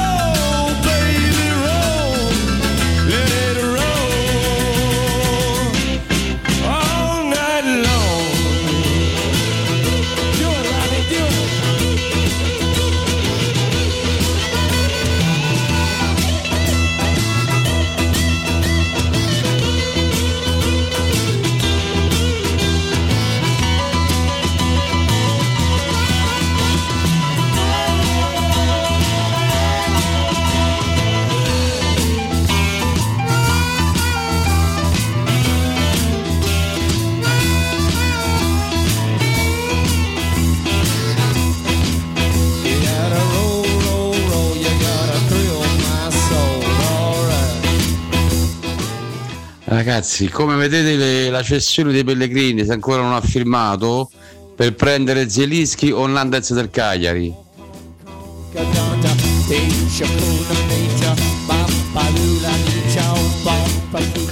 Ciao cari Simone, anch'io sì ottimista per l'Italia perché comunque è una bella squadra ma abbiamo degli incroci molto sfavorevoli perché se dovessimo arrivare primi noi, il Belgio e la Francia nei nostri gironi, incrociamo il Belgio ai quarti finale e eventualmente la Francia in semifinale, insomma dovremmo fare veramente dei miracoli incredibili.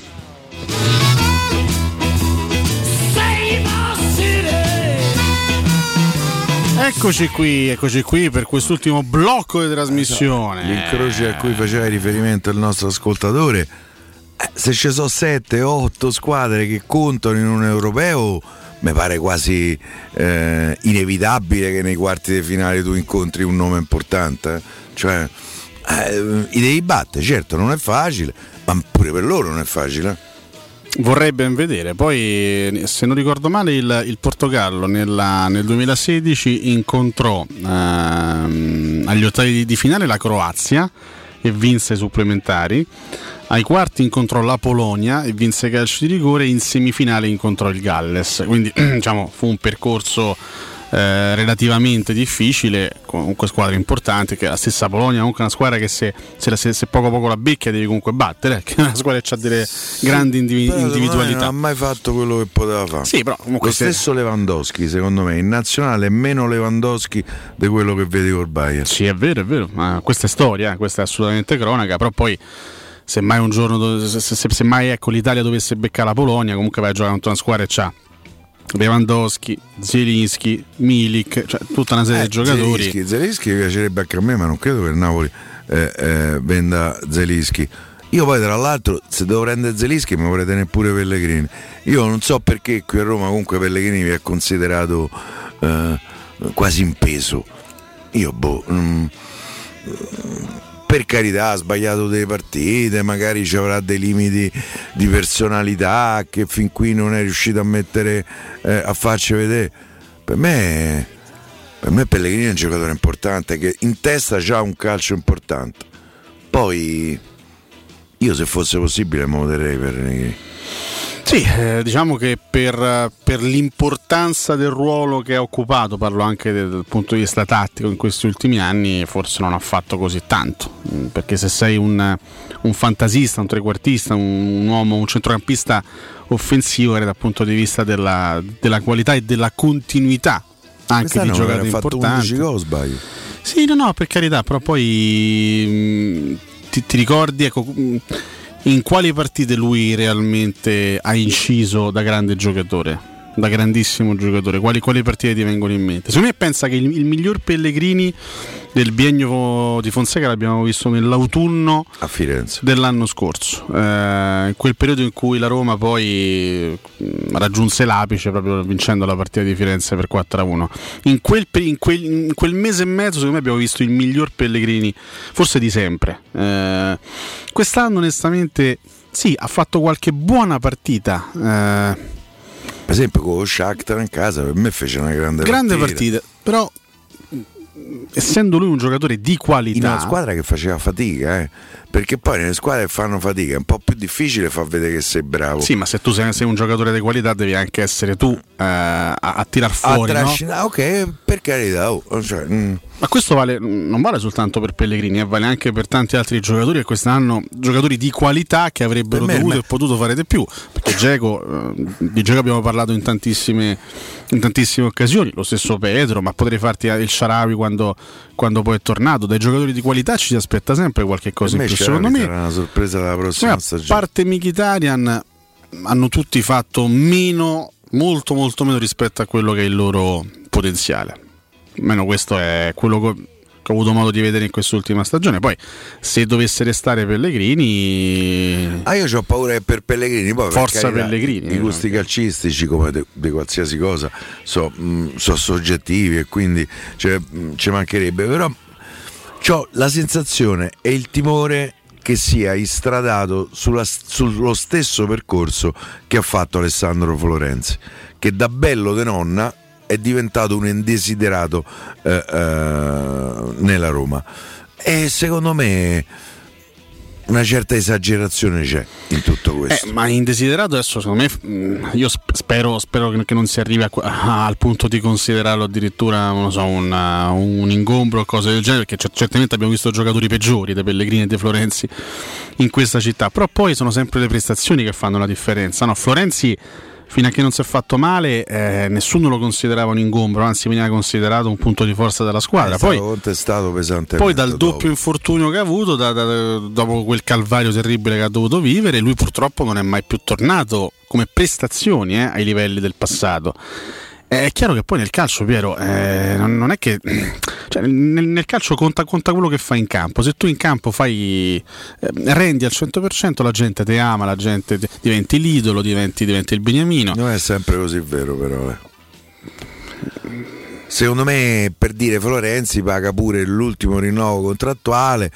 Eh, dove si disse chiede 4 milioni incautamente perché poi in realtà non li chiedeva. Venne fuori lo striscione Florenzi 30 denari che per come vedo io le cose per me è uno striscione di una pesantezza eh, eh, enorme. Ma, Cioè, perché, ma perché si contestava a Florenzi mh, di non diciamo, rispettare sul campo quel valore che invece era stato dato a, mh, allo, allo- allo- stesso giocatore in nuovo Roma prima era contrattuale al gol all'84esimo della Sampdoria, Roma Sampdoria 2-2. Cioè, se, se tu fai un eh, rinnovo contrattuale da 12 milioni a stagione e fai tre gol a partita, nessuno ti romperà mai le palle che prendi 12 milioni a stagione. Questo, è questo è il punto della questione. Florenzi, purtroppo, dal, diciamoci, diciamocelo chiaramente, dal 2017, da quando poi si è fatto male.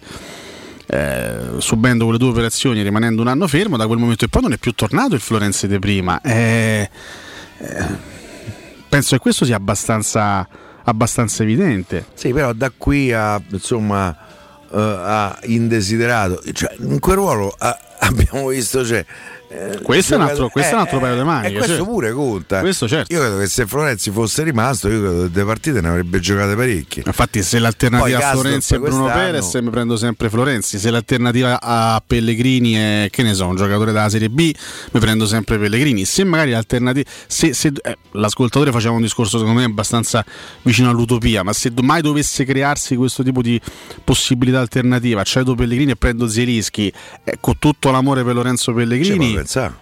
Eh, Eh, pe- penso un grande eh, per, per questo dico, no? Mentre magari Io invece la mia follia all'epoca di- tutto e due insieme non si può fare. Eh. Mentre magari quando, quando- quando c'erano in questa, in questa squadra Francesco Totti e Daniele De Rossi, neanche ci si pensava a delle possibili alternative a questi due giocatori perché erano oggettivamente il top. Attenzione a Roma Primavera che sfiora 2000 volte il gol. No, fine. non ci si può credere. Ma che, ma che è successo? Quattro rimpalli, eh, una cosa clamorosa. alla fine per me gol c'era non- pure calcio di rigore, il gol non lo prende Il gol non arriva. Vabbè, eh, qui Piero si infervora anche per Roma Guarda che Samp. Primavera. Sì, sì, du- du- 200.000 rimpalli. Mano. Qui, qui forse c'è fallo di mano, eh. Eh, questo è il calcio di rigore. Più il primo che il secondo, secondo me. No, no, è il primo, il primo. Il secondo non c'è. E vabbè, eh, qua non c'è sta il bar, quindi Eh, no, non si può fare. non si può fare. Va bene, va bene, va bene. Ehm, perché poi pensando per esempio agli altri tre, agli altri trequartisti delle, delle grandi squadre, no? Cioè, ti, faccio, ti faccio una domanda. Chi ha fatto il, il campionato migliore in questa stagione? Al di là del mio, lascio perdere i numeri, io parlo di, di- di- di consistenza delle prestazioni, eh, di incisività. Chi ha fatto un campionato migliore? Cialanoglu o Pellegrini? Cialanoglu. Chi ha fatto un campionato migliore? Eh, Zielinski o Pellegrini? Zielinski. Chi ha fatto un campionato migliore? Malinowski o Pellegrini? Malinowski.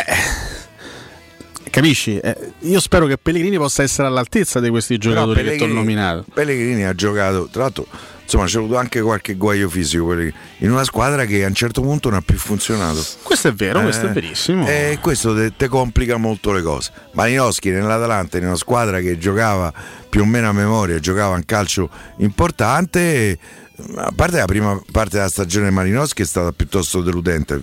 Gasperini non sempre lo faceva giocare. Però poi per carità, certo che poi migliora. Mica te sto a parlare. È un giocatore che deve fare di più, Piero. È un, è- è- è un giocatore eh, da cui la piazza si aspetta di più. Perché sei un tre- perché sei un perché Perché sei romano e romanista. No, no, no, secondo me non c'entra Eh, niente eh, quello. per me no, c'entra, no, secondo me non c'entra nulla perché poi secondo me, cioè, se, se- se, mh, l'anno prossimo Zagnolo rientra e nei primi quattro mesi non struscia mai, iniziano a rompere le palle pure, pure a Zagnolo i tifosi perché non è questione se sei romano o romanista. Se la gente riconosce in un determinato giocatore delle qualità tecniche, è chiaro che poi la gente si, aspetta tanto. Nessuno chiede chissà cosa a Bruno Perez, nessuno ha mai chiesto prestazioni alla Cafu da Bruno Perez perché siamo tutti consapevoli del valore di Bruno Perez. Eh, siccome credo che si riconosca in- a Pellegrini di avere un repertorio tecnico di primo livello. Se poi questo repertorio tecnico lo- ce lo fa vedere a, a Tozzi e Bocconi, magari è- in quel momento lì finisce magari sul, sul banco degli imputati, sempre dal punto di vista sportivo e calcistico. Deve fare di più. Sono un ragazzo che deve fare di più. deve vale tirare fuori di più. Vale per tutti. Cioè, per esempio, ti faccio un, un ultimo esempio. Italia-Turchia. Se Mancini sceglie di sostituire Verratti, lascia perdere un giocatore diverso, caratteristiche diverse, però si gioca con un centrocampo a tre.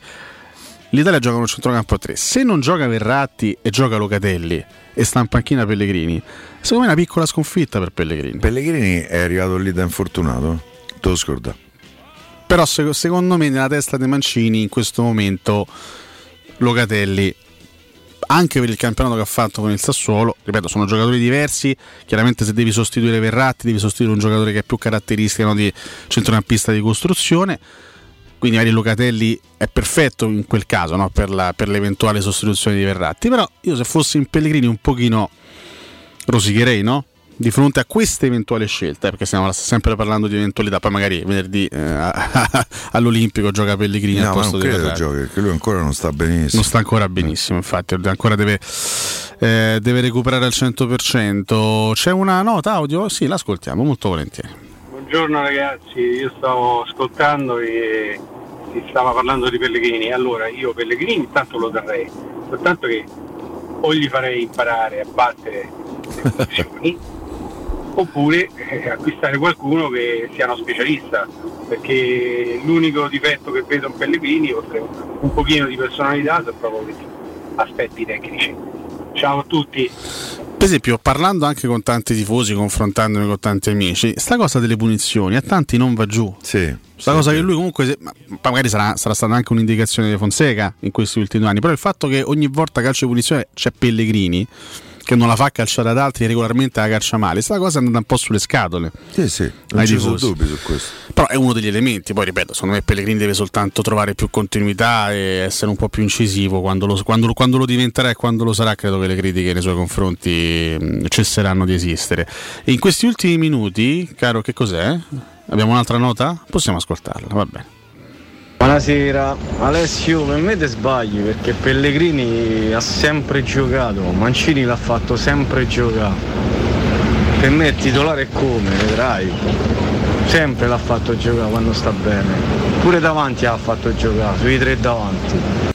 Diciamo che eh, quando tutti stanno bene il centrocampo dei Mancini è Verratti, Giorginio Barella. Penso che su questo non si possa discutere, proprio è la, è la storia che lo dice. Davanti, sì, magari in qualche occasione ha giocato anche come, come finto esterno, Esterno offensivo, offensivo, diciamo. sì. lui che proprio non ha proprio Fece le caratteristiche estere. Però anche lì voglio dire con, con Berardi in questo momento in grande forma, con, con Federico Chiesa, ovviamente Insigne Insigne. intoccabile. Diciamo che al, al momento Pellegrini mi sembra che non faccia parte dell'11 titolare, fermo restando che poi in un percorso come quello dell'Europeo tutti possono tornare utili, tutti possono trovare il, il modo di essere, di essere incisivi e auguriamo a Pellegrini, a Cristante, a Spinazzola di essere protagonisti. Mourinho non ha nominato Florenzi eh, fra, fra i romanisti che osserverà con attenzione all'Europeo. A Florenzi va via, tra l'altro è il primo a voler andare via lui, eh? quindi Va bene, va bene. non credo che eh, lo ri- anzi, un pezzo proprio che lo riscatti il Paris Saint Germain, però credo che gli si tro- pr- proverà a trovare una squadra. Si parla della possibilità dell'Inter, per esempio, che dovrebbe dare via Hakimi in cambio di una vagonata de- degli yen cinesi, perché quello si via Zenga, capito? E, e poi eh, si parla anche della Juventus, si parla di un possibile scambio con la Juventus, sia con la Juventus che con l'Inter. Ehm, io credo che Florenzi vada via. Cioè, è Il a futuro è volere- abbastanza segnato. È il primo a voler andare via è lui. secondo me la Roma a destra la scelta la- l'aveva fatta, solo che il ragazzino americano eh, eh, quando ha mandato un capo è stato proprio ragazzino ragazzino e lì, lì in poi rimane solo col caso perché Santò con tutta la benevolenza. Eh, se, se va da qualche altra parte siamo con- Santò sta sul mercato se qualcuno se lo prende la Roma lo saluta molto molto volentieri. E tu non te puoi presentare con Kasdorp eh, Reynolds e Spinazzola oltretutto uno che si fa male eh, non poco Calafiori e un altro Calafiori che- si fa male che si fa male parecchio. A Roma in esterno lo deve prendere. Il ragazzino a destra eh, americano eh, è rimasto ragazzino eh, non ci ha fatto, vedere ha cosa fatto vedere pochissimo, effettivamente. Guarda, Piero, mh, diciamo giusto quattro messaggi al volo per eh, rendere omaggio a tutti coloro che ci hanno risposto al sondaggio di oggi. Chi vorreste come portiere titolare della Roma 2021-2022? Abbiamo inserito queste, queste immagini, questo collagino con eh, Ioris, Rui Patricio, insomma, molto sottovalutato, Musso e Gollini. Rui Patricio è buono. Ammazza se è buono. Andrea Cambini ci scrive Ioris, seconda scelta Rui Patricio, portieri fatti, solidi che costano poco. Potendo spendere Scesni, i giovani di squadre minori non li prenderei per fare i titolari. Matteo Pili ci scrive: Io proverei a prendere Cragno, magari inserendo Olsen come contropartita. È già stato lì a Cagliari. E quindi Eh, anche Aitor Fernandez è un gran bel prospetto, portiere dell'Under 21 eh, spagnola. Francesco Fidel ci scrive: Ioris tutta la vita serve per lo spogliatoio. Ioris mi è sempre piaciuto, scrive Fabrizio. Gli altri non sono niente male. Comunque, vabbè, che migliorare in quel ruolo è facile dopo quello che abbiamo visto negli ultimi due anni. Già lo stesso Fusato mi sembra un bel secondo. Eh, ci scrive poi Alcor Vega, Donnarumma e tutta la sua famiglia. Benissimo. Eh Eh, forza. Allora, eh, Fabio ci, ci critica, attenzione, eh, qui si parla da 10 minuti di Formula 1 e motociclismo, non si parla più di Roma.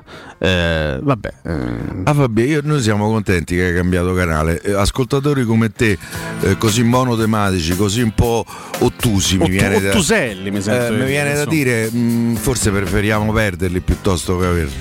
Ragazzi, noi abbiamo tre ore da trattare la domenica, tre ore di trasmissione da coprire. C'è lo È arrivato il sport. professore, capito? No, c'è, c'è comunque lo sport, noi ci occupiamo di calcio, ci occupiamo di sport, ci occupiamo anche eventualmente di altri fatti, anche extra sportivi, se c'è, de- se, se- se c'è il caso di occuparsene. Insomma, è domenica ci sono le... Poi se le- trovi qualcun altro che la domenica Gli eventi live, eh, eh. parla de- di Roma faccelo sapere perché in realtà questa radio continua anche nei giorni no? dove magari altri stanno a armare a, a bruciarsi la pelle A me sembra Piero che ogni, ogni volta cerchiamo in tre ore di racchiudere un po' tutto, no? Di Eh, come affrontare. Lascia sto, sto professore E vabbè, poi eh, perché ognuno ha il, Eh, sì, il sì. diritto di esprimere il proprio punto di vista in maniera educata. Va bene, 16 e 57 minuti. Grazie Francesco Campo in cabina di regia, grazie mille Piero. ciao grazie a te Alessio è sempre un piacere Grazie, a tutti Francesco quanti voi per essere stati all'ascolto. Per quanto mi riguarda, io torno domani dalle 7 alle 10 con Valentina Catoni e Riccardo Colomaccio. 17 ai 20 Con Andrea Di Carlo e Federico Nisi, ovviamente. Da Alessio Nardo un abbraccio a tutti quanti voi. Sempre Forza Roma, restate all'ascolto su 92.7 di Tele Radio Stereo. Ciao. ciao heart